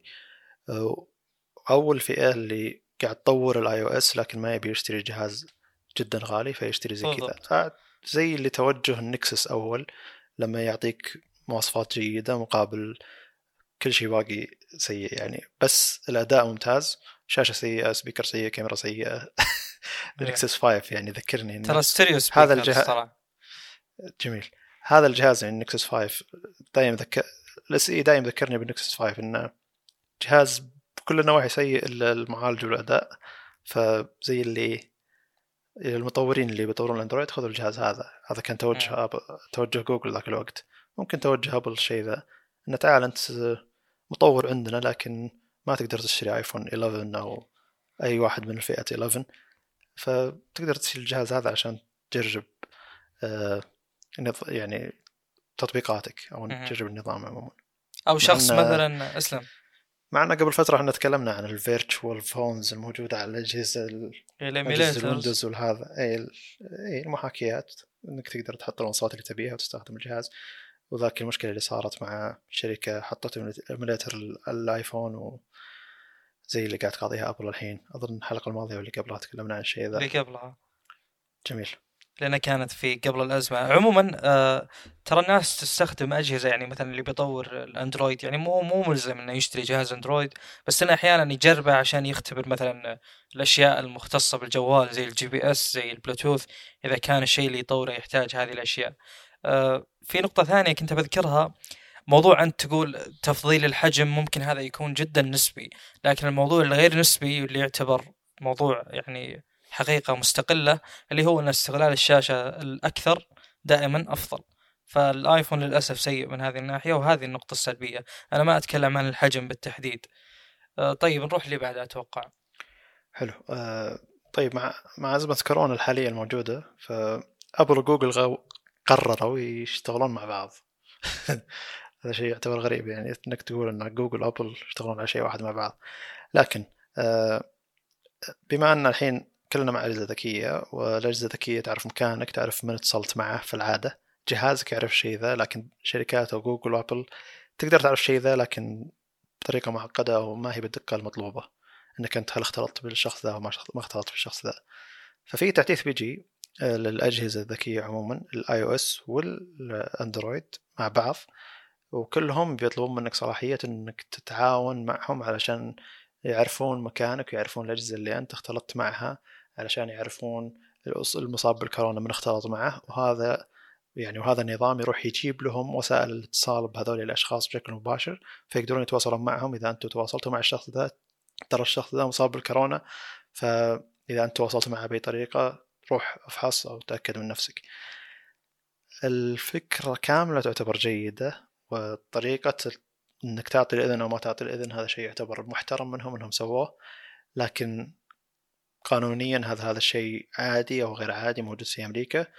وهل إذا أعطيت الصلاحية هذه الصلاحية بتمشي حتى بعد ما تخلص الأزمة؟ لأن في العادة الأزمات زي اللي هو وقت تمرير القوانين أو زي اللي تعال عندنا شيء يتدخل بالخصوصية خلينا نحطه تحت بند الكذا. وهذا صارت حتى بالأزمات القديمة يعني.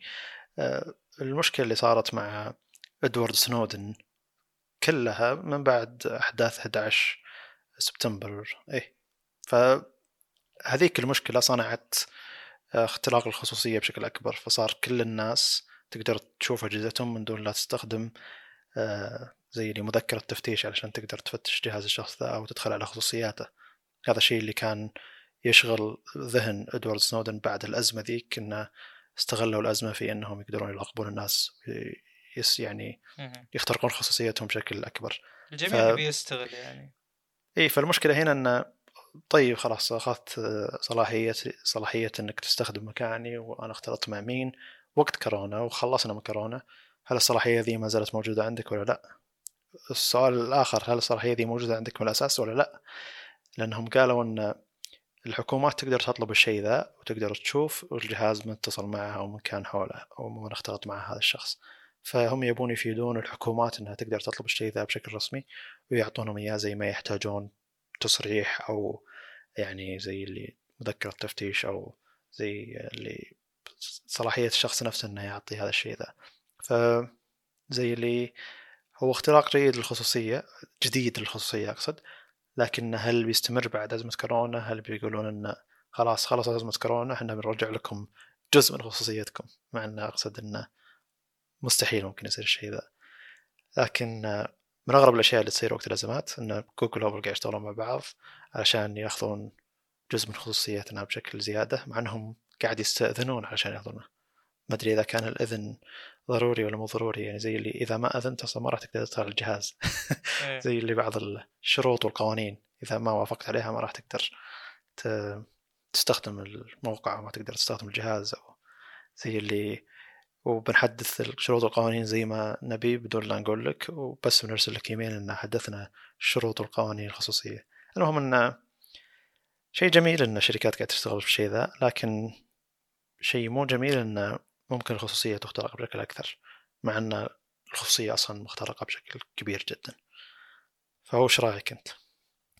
والله شوف آه، يعني أنا ما أتوقع إن هذه الشركات عندها حسن نية من أي ناحية بهذا الخصوص. يعني مثلا لا تتوقع إنهم آه، يعني يبون يأخذون إذنك والله عشان عشان يحبونك ولا يبون يأخذون خصوصيتك. أكيد إن اللي يحميك الأصل هو القانون وهو يعني الأشياء اللي تحاول تنوب عنك في الدفاع عنك.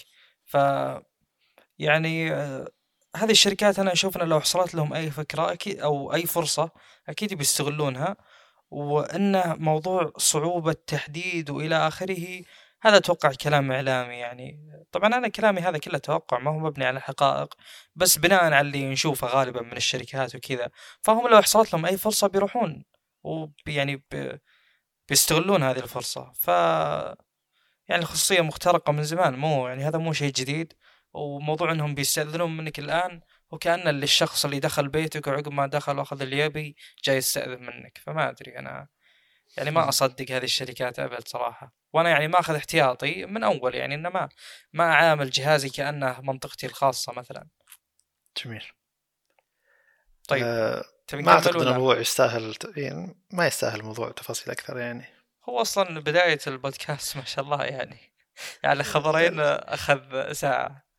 لا يعني اللي اللي يبي كلام أكثر عن الخصوصية يروح يشوف أو يسمع حلقة آه، إدوارد سنودن مع آه، أحد ال podcastات نسيتها. المهم انها حلقة ثلاثة. اسمه. اي اي Joe Experience أو نسيت اسم البودكاست. المهم إنه أقوى بودكاست في العالم هو تقريبا ملايين المشاهدين يعني. وكان له حلقة مع دور سنودن وصلت تقريبا 11 مليون مشاهدة فلمده ثلاث ساعات. فإذا كان لك إذا كنت تعرف إنجليزي أو تفهم إنجليزي فروح أسمع الحلقة ذيك صراحة كان آه، زي اللي بيعطيك آه، وجهة نظر أجمل عن الخصوصية. طيب كمل اي كمل الحلقة الخبر اللي بعده. الخبر اللي بعده آه، الحين هواوي لها تعاملات كبيرة مع TSMC في معالج 14 نانو تصنعها عنده أنا ما أدري وش المعالج المقصود بالضبط بالخبر لكن اللي صار باختصار إن في شركات مصنعة لل semiconductors مثلا اللي هي الموصلات أو نقول يعني ال hardware عموما آه، الشركات هذه تعتمد على شركات أخرى في التصميم. يعني مثلا أنا الآن عندي blueprint اللي هو مخطط بناء مثلا زي البيت الحين له مخطط بناء. فممكن أنا شركة أوفر المواد الخام لتصنيع البلوك وغير الحديد. لكن مخطط البناء آخذه من شركة أخرى شركة تصميم. فهو نفس الفكرة بالمعالجات تماما يعني. أن أنا عندي الآن المواد اللي أصنع منها المعالج النحاس وال آه، يعني والسيليكون وال آه، يعني المعادن هذه لكني أعتمد على أرم مثلا أعتمد على أي معمارية في تصنيع المعالج. عموما اللي حاصل أن TSMC يعني طولب منها أنها توقف التعامل مع هواوي آه، لأن TSMC أصلا تعتمد على آه، يعني شركة أمريكية في موضوع التصميم بعض الأشياء جزء يعني من المعالج فالتوقف هذا أتوقع بيضر الاثنين. ممكن آه، يعني طبعا TSMC تايوانية وليست آه، صينية. ف يعني من سبل التضييق على هواوي بيتوقف التعامل معهم. آه، هل هذا الشيء بضر يعني أمريكا أو لا؟ أنا ما أدري صراحة. بس آه، يعني أمريكا أتوقع ما سوت هذا الشيء لانها مستفيدة. ما ودي يعني أكثر سياسة بموضوع. اللي صار باختصار أن آه، هواوي راحت الثاني أقوى مصنع أو ثاني أكبر مصنع آه، بالصين أو ثاني أكبر مصنع بالصين وتايوان اللي هو شركة اسمها SMIC. ف وش مدى تأثير هذا الشيء؟ إلى الآن ترى يعني مو مؤكد. يعني أو مو موضح تماما مو واضح. موضوع يعني حجم التأثير بس إنه يعني أتوقع هذه مجرد خطوة من سلسلة خطوات يعني أمريكية ضد هواوي مثلا. ف يعني سبل التضييق إلى أن يعني مثلا هواوي خلاص تستسلم أتوقع أو شيء من هذا القبيل. آه شيء سيء طبعا أكيد إنه شيء سيء لا شك. آه هواوي خلاص الآن يعني بعد خدمات جوجل أتوقع يعني ما في أي مبرر إنك تشتري أي جهاز ذكي منهم نهائيا. ف للأسف يعني خ... أنا أشوف إنه خبر محزن صراحة يعني. إن شاء الله إن هواوي تقوم على رجولها يعني بس إنه للأسف في, ال... في القريب العاجل شيء صعب جدا يعني ما هو ما هي ذي السنة ولا السنة الجاية. يعني بترجع هواوي بخدمات هي تقدمها مثلا. أنا شوف الفكرة هنا أن المفروض المفروض من هواوي أنها تنشئ شركة أصغر زي ما أنشأت أوبو ون بلس وتخليها زي واجهة للمواصفات القوية اللي مع أداء يعني مع سعر ممتاز. يعني أقصد لازم تسوي حركة أوبو مع ون بلس وتخلي أساس ون بلس كشركة كتسويق ك صح. يعني في أمريكا. جدا. إي ف خليها شركه اللي- أمريكية يعني. إي ف لكن الطريقة القانونية اللي بيصير لها تدخيل الأموال شلون بيكون المهم إنه قانونيا بتكون معقدة لكنها لا، لا، فكرة لا. جيدة إنك أنت مو شرط تكون تبدأ- أمريكية يا أبو فيصل. إي يعني عادي لا، تكون مثلا شركة أساس أوروبية. أس... إي بس أقصد أساس كبير منها داخل أمريكا. يعني زي ون بلس ترى الحين داخل أمريكا فريق التسويق الأكبر موجود في. أمريكا فريق التطوير الأكبر موجود في أمريكا. ف زي اللي- بأمريكا. زي اللي أنا وفرت لكم وظائف الدنيا الامريكان فما تقدرون تتكلمون أكثر في أنكم تعادوني لأن بتعادون أنفسكم لأن أنتم تشكلون آه، عدد أكبر موظفين من الشركة. المهم مهم.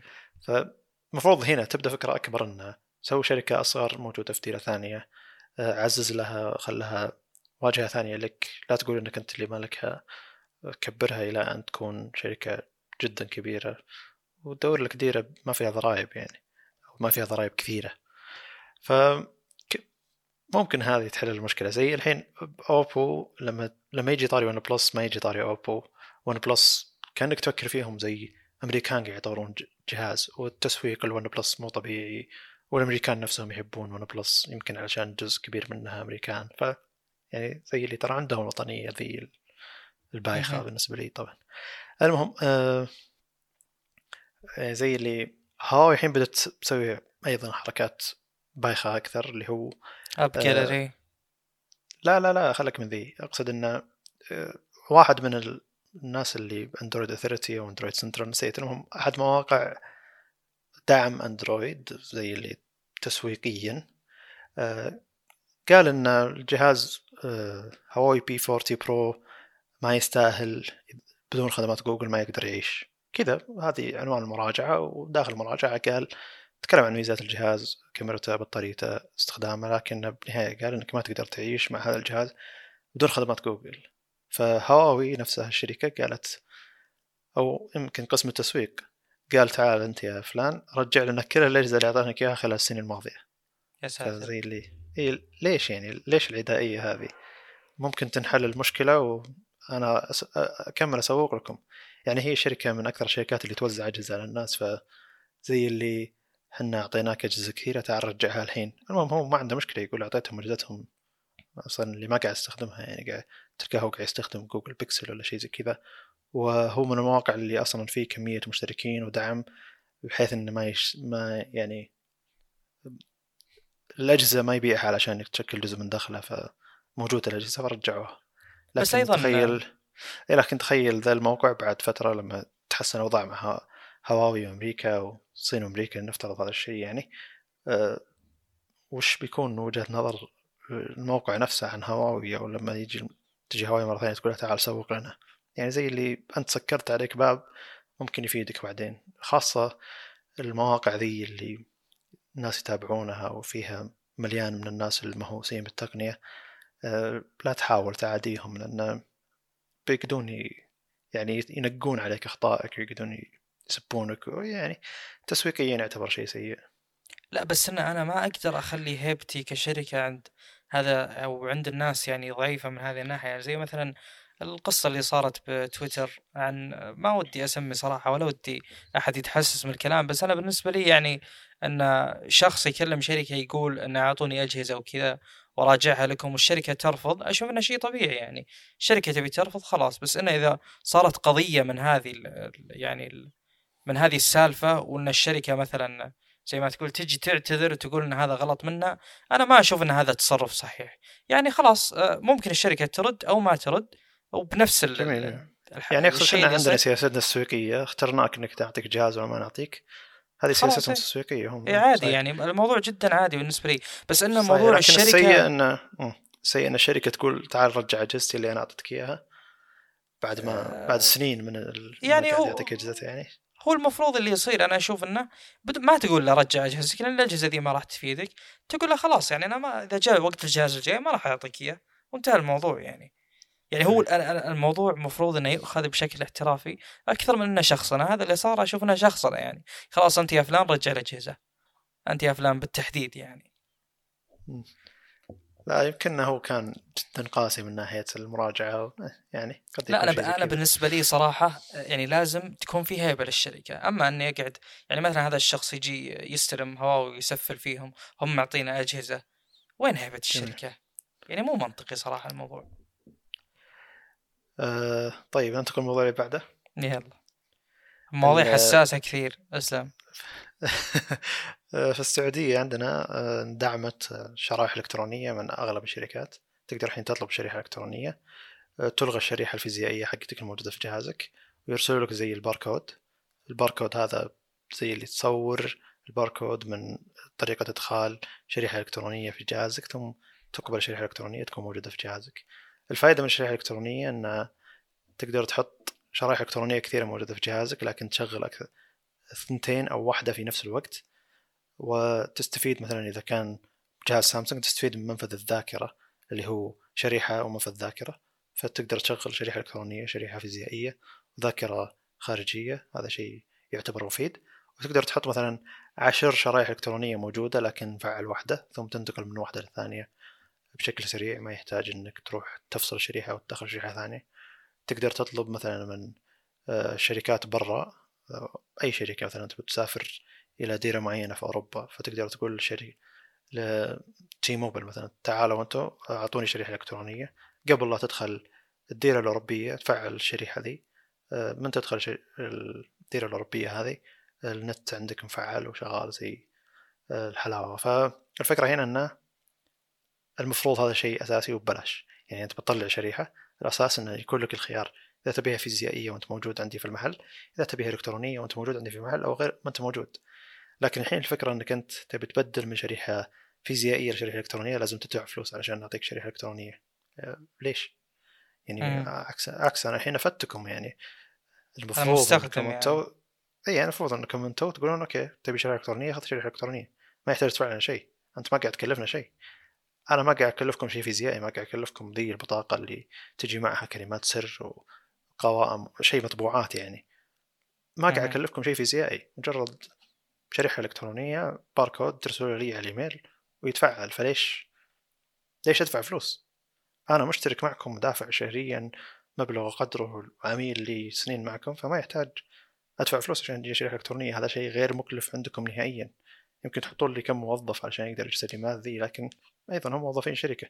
فشيء غير عقلاني من ناحية إنه أي ميزة جديدة لازم تدفع عليها فلوس. عشان تفعل 5 G لازم تدفع فلوس. عشان تفعل شركة إلكترونية لازم تدفع فلوس لا هذه خدمات موجودة المفروض أن تقدم لي إياها مع الباقة اللي أنا قاعد أشتريها منك مع الاشتراك اللي قاعد أدفعه الشهري اللي قاعد أدفعه معك. فشيء غير معقول إنك تطلب مني فلوس على خدمة المفروض أن تقدمها بشكل مجاني وأنا عميل عندك شاري منك باقة سنين أنا يعني مشترك معك. فأعتقد انه بعد فترة بتكون الخيار لك وبيكون شيء مجاني المفروض يعني. زي ما أنت تأخذ شريحة فيزيائية من أي مكان تقدر تطلب منهم شريحة إلكترونية وتفعلها في أي مكان. وهذا شيء يعتبر مريح يعني ما يحتاج تروح فرع اس تي سي اللي مليان زحمة وطابور طبعا قبل كورونا والحوسه ذي أو حتى الحين وقت كورونا تقدر تطلع شريحه وانت قاعد في بيتك وتشغل شريحة إلكترونية من دون لا تطلع من بيتكم من دون لا تسافر للديره اللي أنت بتشتري منها شريحة. ممكن تشتري شريحة جوجل فاي وأنت موجود هنا في السعودية. وتفعلها على جهاز جوجل بيكسل مثلا. إذا كان لازم تفعلها على جهاز جوجل بيكسل لكن شريحه إلكترونية ما يحتاج تنتظر شحن الشريحة الفيزيائية العنوان أمريكي ثم تشحنها هنا للسعودية عشان تقدر تشغل جوجل فاي اللي هو خدمة من جوجل خدمة إنترنت و زي شركة اتصالات تبع جوجل اسمها جوجل فاي أو Project Fi نسيت اسمها زي كذا. وتشتغل ب 120 دولة. النت تقدر تشغله ب 120 دولة. إذا كنت رايح سفرات واجد بيفيدك جوجل فاي. المهم إنه شيء معروف. فهنا ما يحتاج إنك تروح تاخذها كشيء فيزيائي. فعندنا فعلوها لكن بشكل غير مجاني إلى الحين. إذا تبيها لازم تدفع فلوس. عموما أجهزة سامسونج آه، ما تدعم شريحه إلكترونية إلا إذا جاها تحديث خاصة إس 20 كثير من الناس اللي معهم جهاز إس 20 بفئاته يحسبون إن الشريحه الالكترونيه مدعوم بالجهاز يعني مدعوم بالجهاز ما يحتاج تحديث عشان يفعلها لكن إس 20 في العالم كله إلى الحين أو ممكن عندنا نسخة الشرق الأوسط. آه لازم يجي تحديث علشان يفعل الشريحة الإلكترونية أو دعم الشريحة الإلكترونية. فالفكرة تعتبر غريبة. الجهاز فيه دعم الشريحة الإلكترونية. ليش النظام مقفل شيء ذا؟ خله مفتوح ما يحتاج تقفله. آه، جهاز P40 Pro. المهم إنه في أجهزة كثيرة تدعم شريحة إلكترونية. أجهزة جوجل بيكسل ظهر من جوجل بيكسل الإصدار الثاني إلى الحين كلها تدعم شريحة إلكترونية. ف الشريحه الالكترونيه هي المستقبل. مستقبلا ما راح نحتاج منفذ ذاكرة ويروحون يقفلون منفذ الذاكرة وتحتاج إبرة عشان تغير منفذ أقصد أقصد منفذ الشريحة عشان تغير الشريحة. كل الشرائح الالكترونيه إذا يدعم شريحتين بيدعم شريحتين يشغلهم بنفس الوقت. فالفكرة هنا تعتبر شيء مريح أكثر. زي ما إنك أنت تأخذ جهازك تدخل إيميلك حق جوجل يجيب بياناتك. أيضا تدخل زي اللي الباركود حق الشريحة حقتك ويجيب الشريحة حقتك مع بياناتها والانترنت حقك. فيعتبر شيء مريح. وش تعليقك على إنه بفلوس بدل ما هو مجاني أو كل خدمة جديدة نحتاج ندفع لها فلوس بدل ما هي مجانية الاساس يعني؟ والله شوف يعني هذا الشيء أتوقع قد علقنا عليه مرة انه يعني اللي حاصل حاليا انه أول كان فيه اهتمام كبير يعني لشركات الاتصالات والخدمات والباقات بحكم إنك تعتمد على المكالمات والرسائل وغيره. بينما اللي حاصل الآن حاليا يعني أنا أتصوره إن الناس سحبت على شركات الاتصالات آه، يعني كاهتمام بباقات وغيره. فالشركات الاتصالات كأنها تقول تبي ترى إحنا موجودين يعني لا نزال موجودين. ف يعني تطلع هذه الأخبار وهذه المشاكل وهذه الأشياء اللي نوعا ما مستفزة. يعني أتكلم في في الخليج نوعا ما. يعني برا فيه يعني موضوع العقود أتوقع أنه أكبر من هنا صح؟ يعني تاخذ جهاز تي موبايل ومدري وش جهاز إي تي إن تي فهي صحيح عقد طويل كثير عندنا يشتغلون على الشغلة ذي نفسها يعني. لا بس هل عندنا الجهاز مغلق؟ لا. أول يا, لا يا رجل أذكر إن ال S2 أو ال S3 يجيك مكتوب عليه من فوق اسم المزود الخدمة. فكان إيه، يعني كان شيء بالنسبة لي أشوف إنه سيء يعني. عموما يعني هذا هذا شيء سيء صراحة لا شك. فكرة إن عشان 5 G بس تاخذه بغض النظر عن حجم البيانات لازم تدفع أكثر. أيضا هذا شيء جدا مستفز يعني. لكن ما أدري هل ألوم شركات اتصالات؟ يعني هذا ال business الوحيد عندهم. آه، بعض الشركات ما أدري إذا عندها يعني توفير آه، منزلي يعني انها توفر لك مثلا توصيل أرضي منزلي. ممكن بعض الشركات بس تلعب على موضوع يعني آه، أنها تبيع شرائح جوال بس شرائح متنقلة ما تبيع خدمات منزلية يعني. فيكون هذا ال business الوحيد لها ف يعني وش تبيها تسوي؟ لازم تستغل كل شيء عشان تمشي ولا ولا تفلس يعني. فما أدري هل ألومهم مو بس الشركات ذي كذا يعني كل الشركات عندنا قاعد تستفيد من الشيء ذا سواء الشركة اللي قاعد تقدم كل الخدمات ولا الشركة قاعد تقدم خدمات معينة. امم والله ما أدري صراحة. يعني هو مستفز بس مثل ما قلت لك إنه يعني هذا ال... بعض الشركات هذا البزنس الوحيد لها. المهم إنك يعني أنت تقصد ممكن تعذرهم إذا كان كذا. ممكن أعذرهم بس بنفس الوقت يعني أتوقع واللي عارفه انه في الخارج في دول يعني البيانات عندهم رخيصة بشكل كبير جدا. أتوقع إذا كانت الشركات هذه يعني تميل إلى أنها تكون حكومية أكثر بيكون آه، يعني غالبا بتكون مدعومة مثلا فإنها ما تركز على الربح قد ما أنها تركز على أنها توفر الخدمة هذه. أنا أذكر ما أدري هل بأوروبا أتوقع أتوقع أنها بأوروبا. يعني البيانات جدا جدا جدا رخيصة. تأخذ شيء شيء مفتوح يعني نت مفتوح اليوم حقه يمكن خمسة ريال ولا عشرة ريال يعني. أو لا أقل بعد خمسة ريال. مو عشرة. فرخيصه يعني جدا شيء ما يذكر. يعني ما تعتبر من مصاريفك الشهرية أصلا. شيء تافه جدا. إحنا عندنا لا يزال يعني يميل إلى إنه يكون غالي. وموضوع الاستخدام العادل وغيره. يعني برا اللي عارفه إنه بالذات بأوروبا إنه ما في شيء اسمه إن النت ينقطع عنك أو البيانات تنقطع عنك. هذا شيء غير موجود. اللي يصير إن أنا بعطيك مثلا أنت تبي بسرعة 150 آه، ميجا تبي 3 آه، جيجا خلينا نقول. إذا خلصت 3 جيجا خلاص أنا أعطيك آه، السرعه تصير ميجا عشان بس الرسائل وغيره. فهذه الفكرة بالنسبة لي هي الأصح فعلا. يعني أنا أدفع للسرعة الأعلى. أنا مو أدفع للبيانات الأعلى. إيه زي اللي صاير عندنا بال fiber أو الخط fiber. يعني ما. إيش فيه؟ ال fiber تدفع للسرعة ما تدفع المساحة أو السعه اللي قاعد تاخذها أنت. لا بس إن أنت الآن إذا خلص اشتراكك بال ب... أتكلم بأوروبا. أنا أذكر إنه في قد اشتركت ب 15 جيجا. خلصت ال 15 لا يزال النت يشتغل بس بسرعة أبطأ. أها. فهمت؟ فهذا شيء ممتاز. يعني هو كأن أنا اللي عارفه آه، فنلندا بحكم أنها متقدمة بموضوع الاتصالات وغيره. الدول آه، الإسكندنافية اللي هو فنلندا السويد. السويد مثلا عندهم إريكسون. إريكسون متقدمة جدا بال 5 G فنلندا عندهم نوكيا. نوكيا عندهم قطاع آه، شبكات قوي جدا للي ما يعرف. يعني في ناس الآن مثلا شخص يقول أنا والله أشتغل بنوكيا يحسب إنك تشتغل بتطوير جوالات ذكية مثلا. بينما الواقع يقول لا هو موضوع infrastructure وشبكات وغيره. فالشركات المتقدمة هذه والدول الإسكندنافية بحكم إنها متقدمة جدا اللي عارفه إنه يعتبر يعني تعتبر البيانات ووسيله الاتصال والإنترنت تعتبر من حقك كإنسان يعني. فهذا الشيء تحصل عليه بدون مقابل. المقابل على السرعات الأعلى وال يعني الخدمات الأفضل فقط. فأنا أشوف إن هذا مبدأ أفضل بشكل كبير. أكيد إنه أفضل لأنه يفيدني طبعا. طب نروح اللي بعده ولا إيه تفضل تفضل مو مشكلة اللي بعده. طيب آه جوجل آه تتعاون مع سامسونج لتصنيع آه الجيل الجاي من المعالجات. آه أتوقع بحكم المش... يعني ما أدري وش سبب هذه الخطوة في هذا الوقت. هل يعني مجرد صفقة وحصلت ولا أنها مرتبطة بموضوع هواوي والصين وغيره؟ اللي حاصل الآن إن سامسونج الجيل هذا اللي بينزل بيكون خمسة نانو. وهذا طبعا بناء على التوقع أو التصور اللي ذكرناه قبل بودكاستين أو ثلاثة إن الخمسة نانو غالبا بيجي على نهاية 2020 كإعلان أو ممكن ب 2021 يعني ينزل للسوق فعليا. آه، طبعا في ناس يعني أتوقع معروف هذا الشيء ذكرناه بداية البودكاست إن Exynos أقل أداء وأكثر استهلاك للطاقة من Qualcomm. آه، السبب طبعا أكيد في سبب منطقي وسبب hardware ي ادى إلى هذا الشيء مثلا. آه، السبب اللي هو استخدام بدل ال standard حقت ARM استخدموا اللي هو ال Mongoose اسمه. نواة Mongoose يعني. ما هي ال A76 وال A78 وغيره. واضح جميل. ولا؟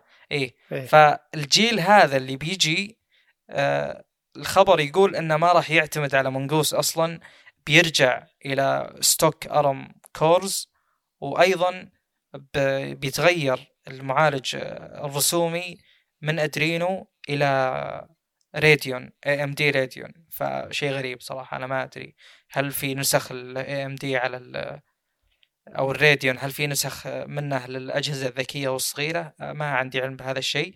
بحكم اللي قريته أن نوع المعالجات هذا ممكن أيضا يستخدم إلى مكتوب ان Facebook AR وال VR products اللي هو augmented reality الواقع الواقع المعزز والواقع الافتراضي وال virtual reality فيعني استخداماته ممكن تكون بال embedded systems على قولتهم اللي هي الأنظمة المرتبطة ب domain معين. يعني ما هو على جوال مثلا يكون على نظام مايكرويف ولا نظام ثلاجة ولا نظام في آه، ار ولا يعني شيء من هذا القبيل. فممكن تكون استخدامات جدا كبيرة. آه، بناء على الأرقام اللي قريتها واللي قلتها لكم تو اللي هو الخمسة نانو وال stock آه، ARM cores يعني هذا الكلام بس يوضح لك إن المعالج بيكون قوي جدا أو بيكون بناء على ال standard المطلوب. ف يعني إن شاء الله يكون واعد إن شاء الله يكون ممتاز. شوف أول شيء في, في كم تفاصيل زيادة. أول شيء إن المعالج ده مخصص لجوجل. بالتالي بس جوجل تستخدمه على ال Chromebook حقهم والبكسل حقهم في 2021 وليس في 2020 ما أدري إذا كانت العملية اي أنا أقول لك بس إعلان. 2020 لا أنا أقول لك بس ف... الاعلان ب 2020 بس إنه ينزل جميل. الأصل السنة الجاية أسلم يق- يقولون إنه بتكون في وحدة معالجة محسنة للذكاء الاصطناعي وبتحسن وظائف Google Assistant فزي جوجل بتطلب شيء مخصص لها إيه. أعتقد أعتقد إن جوجل ما هي حابة إن الناس قاعد يقارنونها مع أجهزة Android الباقية بحيث إنه يقولون إن جوجل قاعد تستخدم Snapdragon 855 بينما OnePlus قاعد تستخدم 855 Plus فليش جوجل ما استخدمت 855 Plus واقدر أروح أخذ نفس المعالج ذا بنفس المواصفات مع أجهزة OnePlus ولا أجهزة شاومي ولا أجهزة Oppo ولا أجهزة Realme ولا Redmi المهم إنه أجهزة كثيرة قاعد توفر نفس المعالج قاعد توفرها جوجل. فأحس إن جوجل تبي تحط معالج باسمها زي ما ابل قاعد تسوي معالج تسميه A13 أنت ما تدري عنه أي شيء ما تدري شلون قاعد يشتغل شلون قاعد آه، يعالج ولا وش مواصفاته الدقيقة. بينما Snapdragon موجودة مواصفاتها الدقيقة. فلما جوجل تعاون مع سامسونج مع معمارية ARM عشان تصنع لها معالج أفضل أجهزة Chromebook حقتها وأجهزة البكسل حقتها في إحساس عندي إنهم بيسمون المعالج هذا اسم مبهم ما راح يعطونك تفاصيل عنه بشكل زي يعني بشكل مفصل بس إن أداءه بيكون مقارب مثلا لأداء معالجات Snapdragon الموجودة في السوق.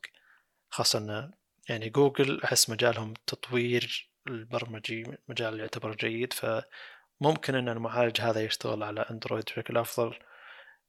أحس أنها خطوة تسويقية. جوجل تبي الشيء هذا يميزها عن باقي أجهزة أندرويد الموجودة في السوق. ف...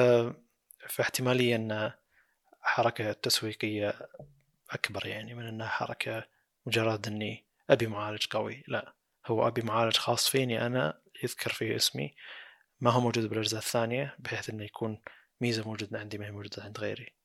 فممكن يعني هذه الفكرة أمم، أنا أشوف إنه ممكن يكون أيضا عشان موضوع الحصرية مثلا GCam حق جوجل وموضوع Google Assistant والأشياء هذه آه، إذا تغير المعالج وتغيرت البيئة غالبا يكون صعب عليك إنك تشغل التقنية هذه على environment مختلفة على بيئة مختلفة.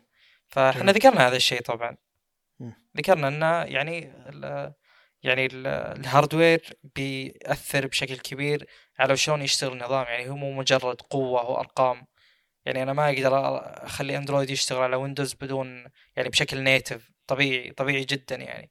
إنه لازم. يكون فيه زي ما تقول emulators أو wrappers ال wrappers هذه مثلا أنا الآن عندي خلينا نقول عندي 62 مسار للمعالج ال Windows هذا بينما Android بطبيعته يستغل منها 32 بس. فأنا بحط wrapper يحول ال 62 وال 64 هذه إلى 32 فأصلا الأشياء الزايدة بتروح. زي ما أننا نقول مثلا أن Android يدعم إلى 12 RAM أو إلى 8 نواه فلو تعطيه إن شاء الله 1000 نواه ما راح يتغير شيء. فأنا اللي أقصده أن تغير البيئة ممكن يزيد حصرية جوجل من ناحية خدمات وتصير فعلا تستثمرها لنفسها فقط. ممكن.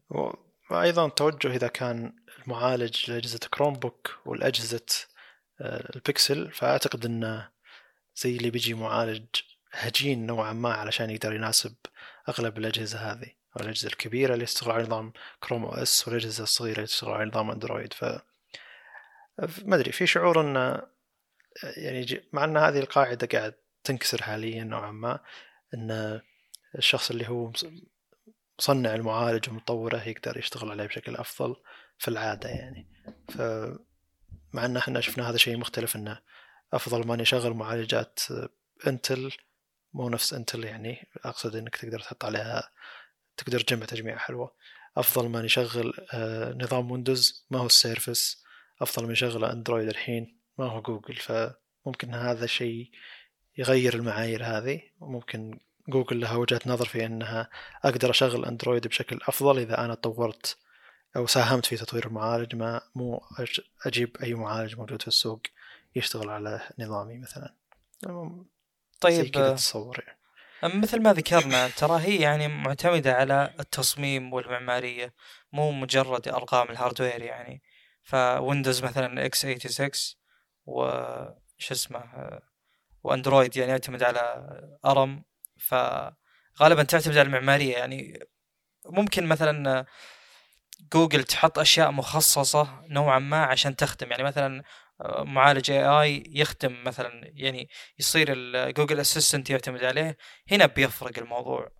آه، بينما يعني آه، الفكرة اللي بقولها بعد هذا كله إن وجود هذا المعالج لجوجل مو زي ما قلت أنت بيكون هجين بين الأجهزة الموجودة بالعكس بيكون أنا بحاول أوحد الأجهزة هذه وأزيد الأجهزة. هو يعني حافز لزيادة الأجهزة زيادة آه، قطاع البكسل. يعني ما راح يكون آه، مجرد مثلا جهازين ممكن يكون ثلاثة. نزيد موضوع ال tablets. ينزل منه مثلا لابتوب عليه Windows X هو اسمه. ولا نسيت شو اسمه.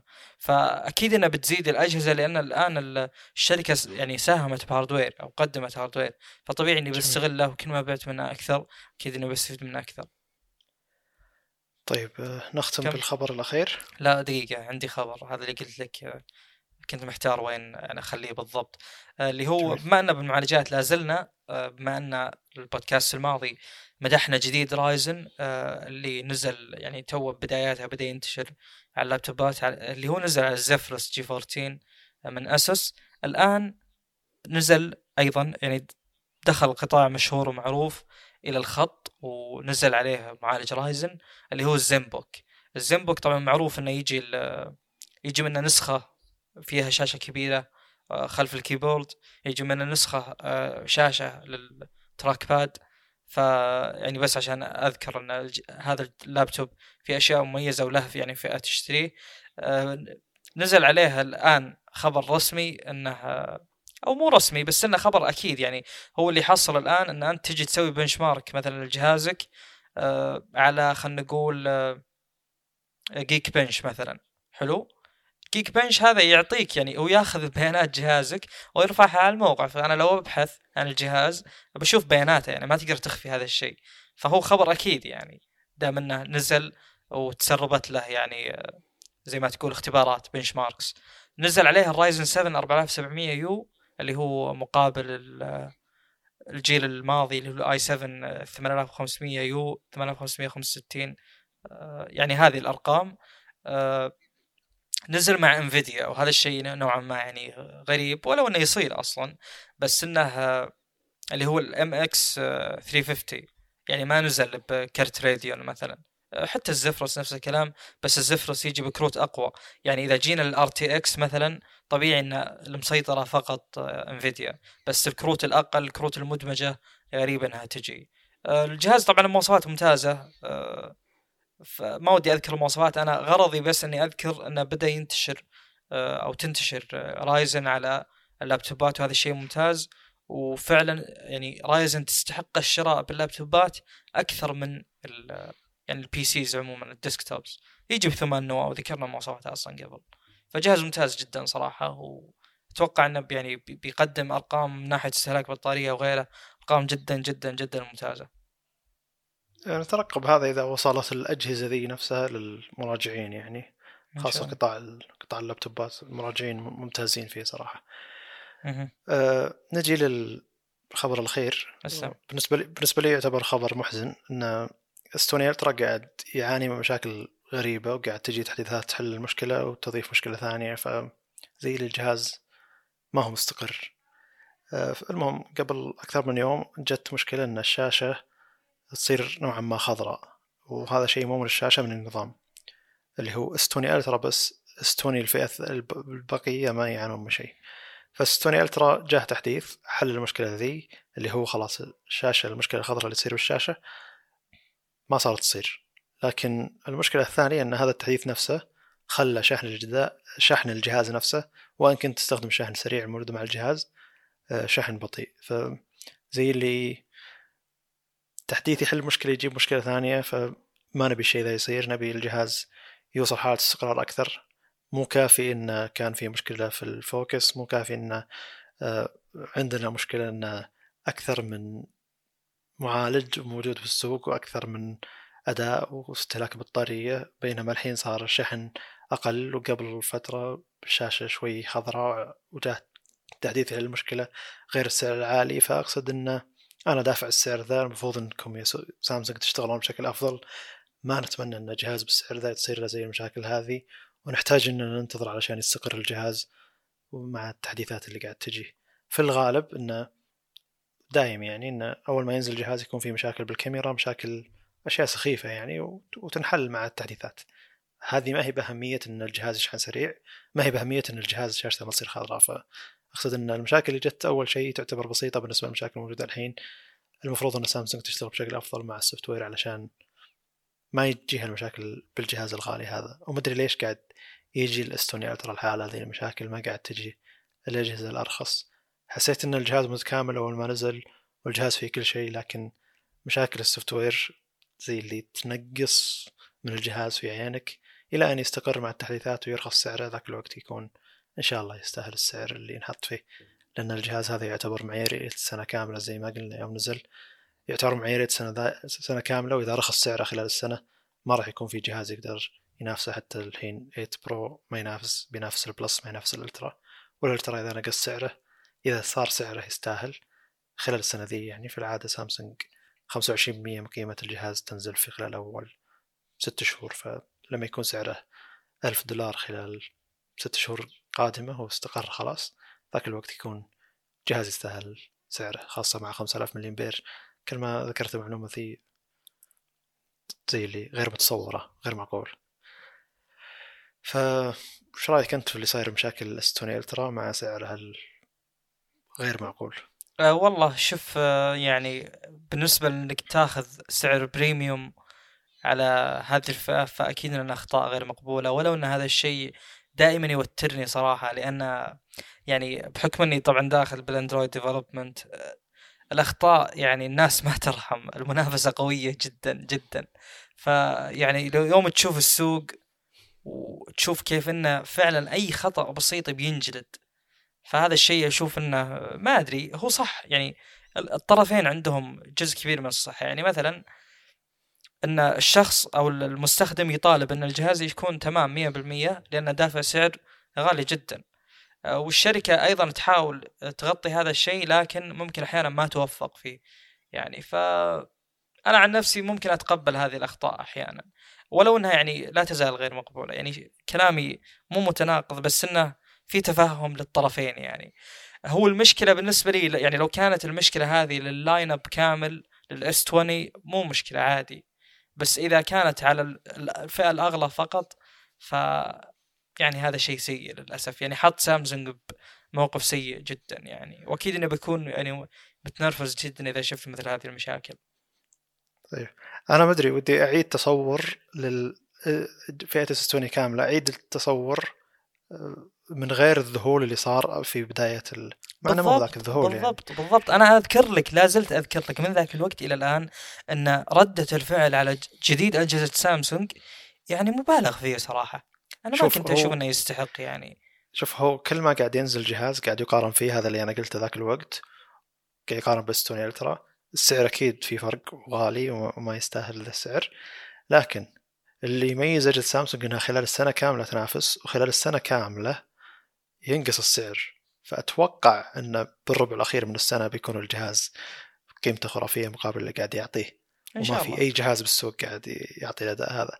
فأنا شو آه، في البودكاست الماضي قلت أن أنا فلوسي جاهزة عشان أقدر أشتري ون بلس 8 Pro ف جاء عرض على جهاز آه، ال eight اللي هو السماعة اللاسلكيه والشحن اللاسلكي آه، يجونك هدية بس النسخة الأمريكية. فلما اكتشفت النسخة الأمريكية ما تدعم 5G عندنا أجلت الم... أجلت الفكرة ذي لما شفت الأسعار خارج السوق الأمريكية أجلت الفكرة أكثر لما بديت أقارن مع ال S 20 Ultra بديت أجل الفكرة أكثر لأن لو ينقص ال S 20 Ultra 300 دولار بيكون يستاهل سعره أكثر من ال eight Pro خاصة مم. مع اي يعني الحين لو نفترض انه وصل ال S twenty Ultra إلى 1100 دولار بعد ثلاث شهور ون بلس في العادة ما ينقص سعره فلنفترض إنه ما زال قيمته ب 1000 دولار فالخيار صعب لما يكون في 100 دولار فرق عن أعلى جهاز عند أندرويد آه، سامسونج وأعلى جهاز في أندرويد عند ون بلس. فزي اللي S twenty Ultra قاعد يلعب بمخي خلال ثلاث شهور أربع شهور قدام كم بيصير سعره؟ إذا حلوا مشاكله بيكون بطارية أحسن كاميرا أحسن آه، يعني speaker أفضل. آه، شاشة أكبر عموما يعني طب وين اللي يقول Exynos؟ يعني. اي لا أكيد Exynos ما راح ناخذ Exynos كل الاعتبارات هذه مع سناب دراجون بس طيب بس أقصد انه انه شوف لما أنت تنزل جهاز بداية السنة ما حد يقدر ينافسه كل السنة. والجهاز أول ما نزل غالي ثم يبدأ يرخص سعره علشان أنت التكلفه عليك أيضا رخصت هنا بينافس. لأن في العاده إحنا نقارن الجهاز أول ما نزل كم سعره؟ أول ما نزل كم سعره؟ لكن سامسونج في العادة يكون السعر أفضل أفضل بعد كم شهر يعني يكون واقعي أكثر. ف... طيب عندي سؤال أنا. م. الحين آه، لو شريت الجهاز بيقعد معك أسبوع ولا أسبوعين؟ اللي ما يعرف ترى الأخ عبد الله يعني إذا شرى جهاز سامسونج يعني يتحمس يتحمس. أذكر النوت 8 مثلا كان يشوفها معي وفعلا متحمس للجهاز الجهاز ممتاز وهذا اللي أبي و إلى آخره. فجأة يعني ما قعد معه أسبوع وباع الله يهديه يعني. شوف هو في شيء شيء الآخر أسلم. شوف تقنيا في شيء لازم أجربهم عشان احس اني ما زلت مواكب خاصة بعد يعني أندرويد أو 1 يو اي حق سامسونج. كان كل سنة أو سنتين تقريبا لازم أشتري جهاز سامسونج ولازم أجرب آه، نظام الساعات الجديد حق جوجل. خلال السنتين الماضية للحين ما شريت Android Wear أو Wear OS صار اسمه الحين. ولا شريت أي جهاز سامسونج. أعتبر نوعا ما مستقر على ون بلس لكن أحس إني متأخر بتجربة المستخدم. أحس إن سامسونج تعطي تجربة مستخدم حلوة لكن ما هي بالسرعه اللي تعطيني إياها ون بلس صحيح. ف زي اللي ودي أجرب تجربة المستخدم هذه حاليا مع One UI وفكرة إن النص الأسفل من الشاشة عليه أغلب المهام. إذا نزلت الشريط مرتين أغلب الواي فاي والبلوتوث والأشياء اللي تقدر تشغلها وتطفيها بسرعة موجودة في النصف الأسفل من الشاشة عشان تقدر توصل لها زر الإعدادات يوصل تحت أغلب الأشياء توصل تحت علشان تقدر تستخدمها بيد واحدة. فكرة إن آه، البلوتوث تقدر تشغل آه، صوت على جهاز بلوتوث معين وصوت على ال speaker تقدر تكمل مكالمة وفي صوت شغال على البلوتوث. فأقصد إن في ميزات موجودة داخل النظام أتوقع إني لو تعود عليها ما أقدر أفك سامسونج. التقاط الشبكة. التقاط الشبكة التقاط الواي فاي أقوى. عموما أشياء واجد أقوى يعني تجربة أحسن لكن ون بلس تعطيني التجربة الأخف الأسرع. الاعتمادية نوعا ما حاليا بالنسبة لي. ف تجربه Note 8 تعتبر تجربة سيئة كجهاز لكن جميلة كنظام. قد ما يقولون الناس إن النظام ثقيل وواجهته ثقيلة هذا يعتبر كلام قديم إلا انه نظام ممتاز جدا كتجربة مستخدم. تجربة مستخدم خرافية. سامسونج قاعد تقدم شيء كثير غيرها ما هم قادرين يقدمونه. فعشان كذا أنا حتى لو أجرب أسبوعين ثلاثة ثم ابيع الجهاز ما تزال تجربة تضيف لي كثير لما أجي وأشوف ون بلس وش ناقصهم عندهم بجهازهم. يعتبر ناقصهم كثير مقابل اللي تقدمه ون بلا... سامسونج لكن يعتبر ناقص شيء بسيط بالنسبة لي أنا كمستخدم. أبي كم شغلة زي اللي قلتها تو. المهم انه فاني أجرب جهاز زي S20 Ultra. هذه بمخي أكثر من إني أروح الجهاز OnePlus جديد بيقدم لي تجربة قريبة من اللي أنا جربته. خاصة إن الحين خلاص تعودت على الهيرتز العالي ف S20 Ultra ما هي مشكلة. الهيرتز حق الشاشة عالي فما راح تجي مشكلة ال Note 10 اللي كنت ناوي أجربه. عموما هي تجربة يعني فأنا مسميها تجربة ما هي شراء شراء يعني خلاص بشتري جهاز وبستخدمه على طول. جربت عجبني كملت معه. ما عجبني ما كملت معه. وعموما أنا يعني أنا صحيح إني أحب ون بلس لكن سامسونج هي التقنية الأسطورية يعني بالنسبة لي هي شركة الشركة الأسطورة اللي تقود السوق اللي الجهاز يعتبر معيارية السنة حقها. يمكن مؤخرا أتفق. بس قبل لا في ما أخذ على الشركة كثيره يعني. يعني مؤخرا بال S 10 وال S 20 سامسونج فعلا قدمت شيء جدا محترم. يعني بالذات طيب. موضوع ترى ارتفاع البطارية. يعني لو نسترجع بس. سامسونج جميل. كانت من الأقل فعلا من الأسوأ من ناحية أحجام بطارية فما بالك بالأداء. جميل. اي كان هواوي هي اللي يميزها البطارية سامسونج ما يميزها البطارية 5000 الكاميرا والشاشة وأشياء ثانية. إيه. فالمهم الحين صعب تنافس. يعني OnePlus شدت حيلها حطت 4500 على شاشة زي كذا على هيرتز عالي على دقة إيه، عالية. بيكون آه، بطارية ما تكمل كثير يعني. موقفها ضعيف قدام ال S 20 Ultra أتوقع. اي بالضبط. فعشان كذا الناس قاعد تقارن بال Plus. فأنا لما قلت لك إن هذه فئة آه، قدوة أول ما جت ال Ultra وقلت لك انه زي اللي ضربت مثال بالسيارات إن الفئة العالية جدا مو شرط ان تشتريها هذه تستمتع إنك تشوفها بس موجودة في السوق. وزي اللي الأجهزة الأرخص تحاول تقلد الأجهزة العالية هذه أو سيارات هونداي تحاول تقلد BM مع إنه بسعر أرخص بكثير. مو بذيك الجمالية. مو بذيك الفخامة لكنها تحاول تقلد الشيء ذا. فشيء جيد إنه في معيارية زي BM ومرسيدس كادلك فئة زي هذه. فشيء جيد إنه عالم الأجهزة الذكية يكون فيه فئة زي هذه. صحيح انه سعرها غير معقول ودايم إحنا زعلانين على سعرها لكن ترى فوق اللي نحتاجه. فاللي نحتاجه Plus ولا S20 Plus ولا S20 العادي يعتبر كافي وزيادة؟ اللي كلهم فوق S20 1000 Ultra دولار. لكن ال S20 Ultra يعتبر إضافة جدا كبيرة يعني. مم. أقصد الموجود في السوق الحين آه، كثير الأجهزة كافية يعني لكن سامسونج زي اللي تقدم الأجهزة الفاخرة جدا. أحس إني كلام شبيح سامسونج مع إني لي ثلاث سنين ما استخدمت سامسونج فعلا ف... فعلا. يعني أنا دائما الناس تقول إني آه، مو تقول إني شبيه سامسونج بس تقول إني شخص يعني آه، مستخدم لسامسونج دائما وتفضل سامسونج. صح بس أنا شفني الحين كم لي ما استخدم سامسونج يعني ونفس الكلام بالنسبة لك يعني. فأشوف إن الموضوع ما في ما في أي يعني تحيز أو تعصب. صحيح إنك تحترم وش قاعد تقدم الشركة وتقدر وش هي قاعد تقود السوق له مو شرط إنك أنت تحبها ولازم تروح تشتري كل شيء هي تسويه إيه. وت... وتبرر السعر لها. الشركة قاعد تقدم شيء جدا محترم قاعد قاعد تقود السوق بالنسبة لي. بالنسبة لي قاعد تقود السوق لكن أستمتع إني أشوف الشيء ذا موجود في السوق لكن ما أروح أشتري. زي ما أنا أستمتع أشوف آه، سيارات كادلك موجوده في الشارع ومرسيدس و BM لكني ما أروح أشتريها لأن هذا يعني يعتبر مكلف علي. لكن من المتعة إنك تشوف شيء موجود زي كذا والمتعة أكثر إنك تشوف هونداي تحاول تنافس شركات ذي بسعر أرخص. فزي ما قاعد تسوي الحين OnePlus تحاول تنافس سامسونج بسعر أرخص ولا شاومي قاعد تنافس بسعر أرخص. فزي اللي في قدوة عالية تقدر شركات تقلدها وهذا يرفع السوق كله يعني مو زي أي، بعض. الشركات اللي تحاول تنزل السوق تروح للفئة ب 400 دولار طلع. جهاز رخيص أنا هذا أنا هذا اللي أبي أربط يعني الموضوع فيه ان أنا الآن تحط لي مثل أعلى بمواصفات أعلى آه هذا يخلي التقنيات الموجودة مثلا بالفئة الأعلى تكون أسهل إنها توصل للفئة الأقل هذه النقطة الأولى النقطة الثانية أني أدفع 1400 دولار على الإس 20 ألترا أحسن مرات كثير أني أدفع على بورش ديزاين ولا مكلارن ولا النسخ ال- السيئة ذي اللي ما تفيدنا تقنيا بأي ناحية. هذه بس مجرد. فخامة وتصميم وتدفع على الشعار تقريبا.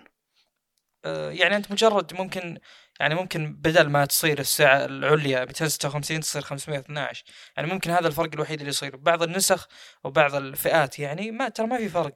النسخة ال- المخصصة البورش ولا المكلارن تكون آه، يعني بس أرقام أعلى. مو, مو أرقام أعلى هي الأرقام العليا. يعني الجهاز يجي ب 128 256 النسخة ال- هذه المخصصة تجي 256 بس. فهذا الفرق. أنا أشوف إن ذي النسخ ما تستحق. صحيح. وأيضا الجهاز- أدفع هذا المبلغ أزين من اني أدفع على الريزر مثلا. يعني. من وجهة نظري طبعا. إي صحيح. عموما إن في وجهة نظر ثانية تقول إن كل ارتفاع الأسعار موجود في السوق غير مبرر. المبرر الوحيد ارتفاع سعر. Galaxy Fold لأن في تقنية جديدة ما حد يقدر قاعد يسويها بالاتقان اللي قاعد تسويه سامسونج. فتقنية جديدة صعب تسويها عادي ترفع السعر. كل التقنيات الموجوده في السوق قاعد تجمعها بجهاز وتحطه بسعر عالي. شيء صعب هذا بعد إن ارتفاع السعر ذا غير مقبول عند ناس كثير.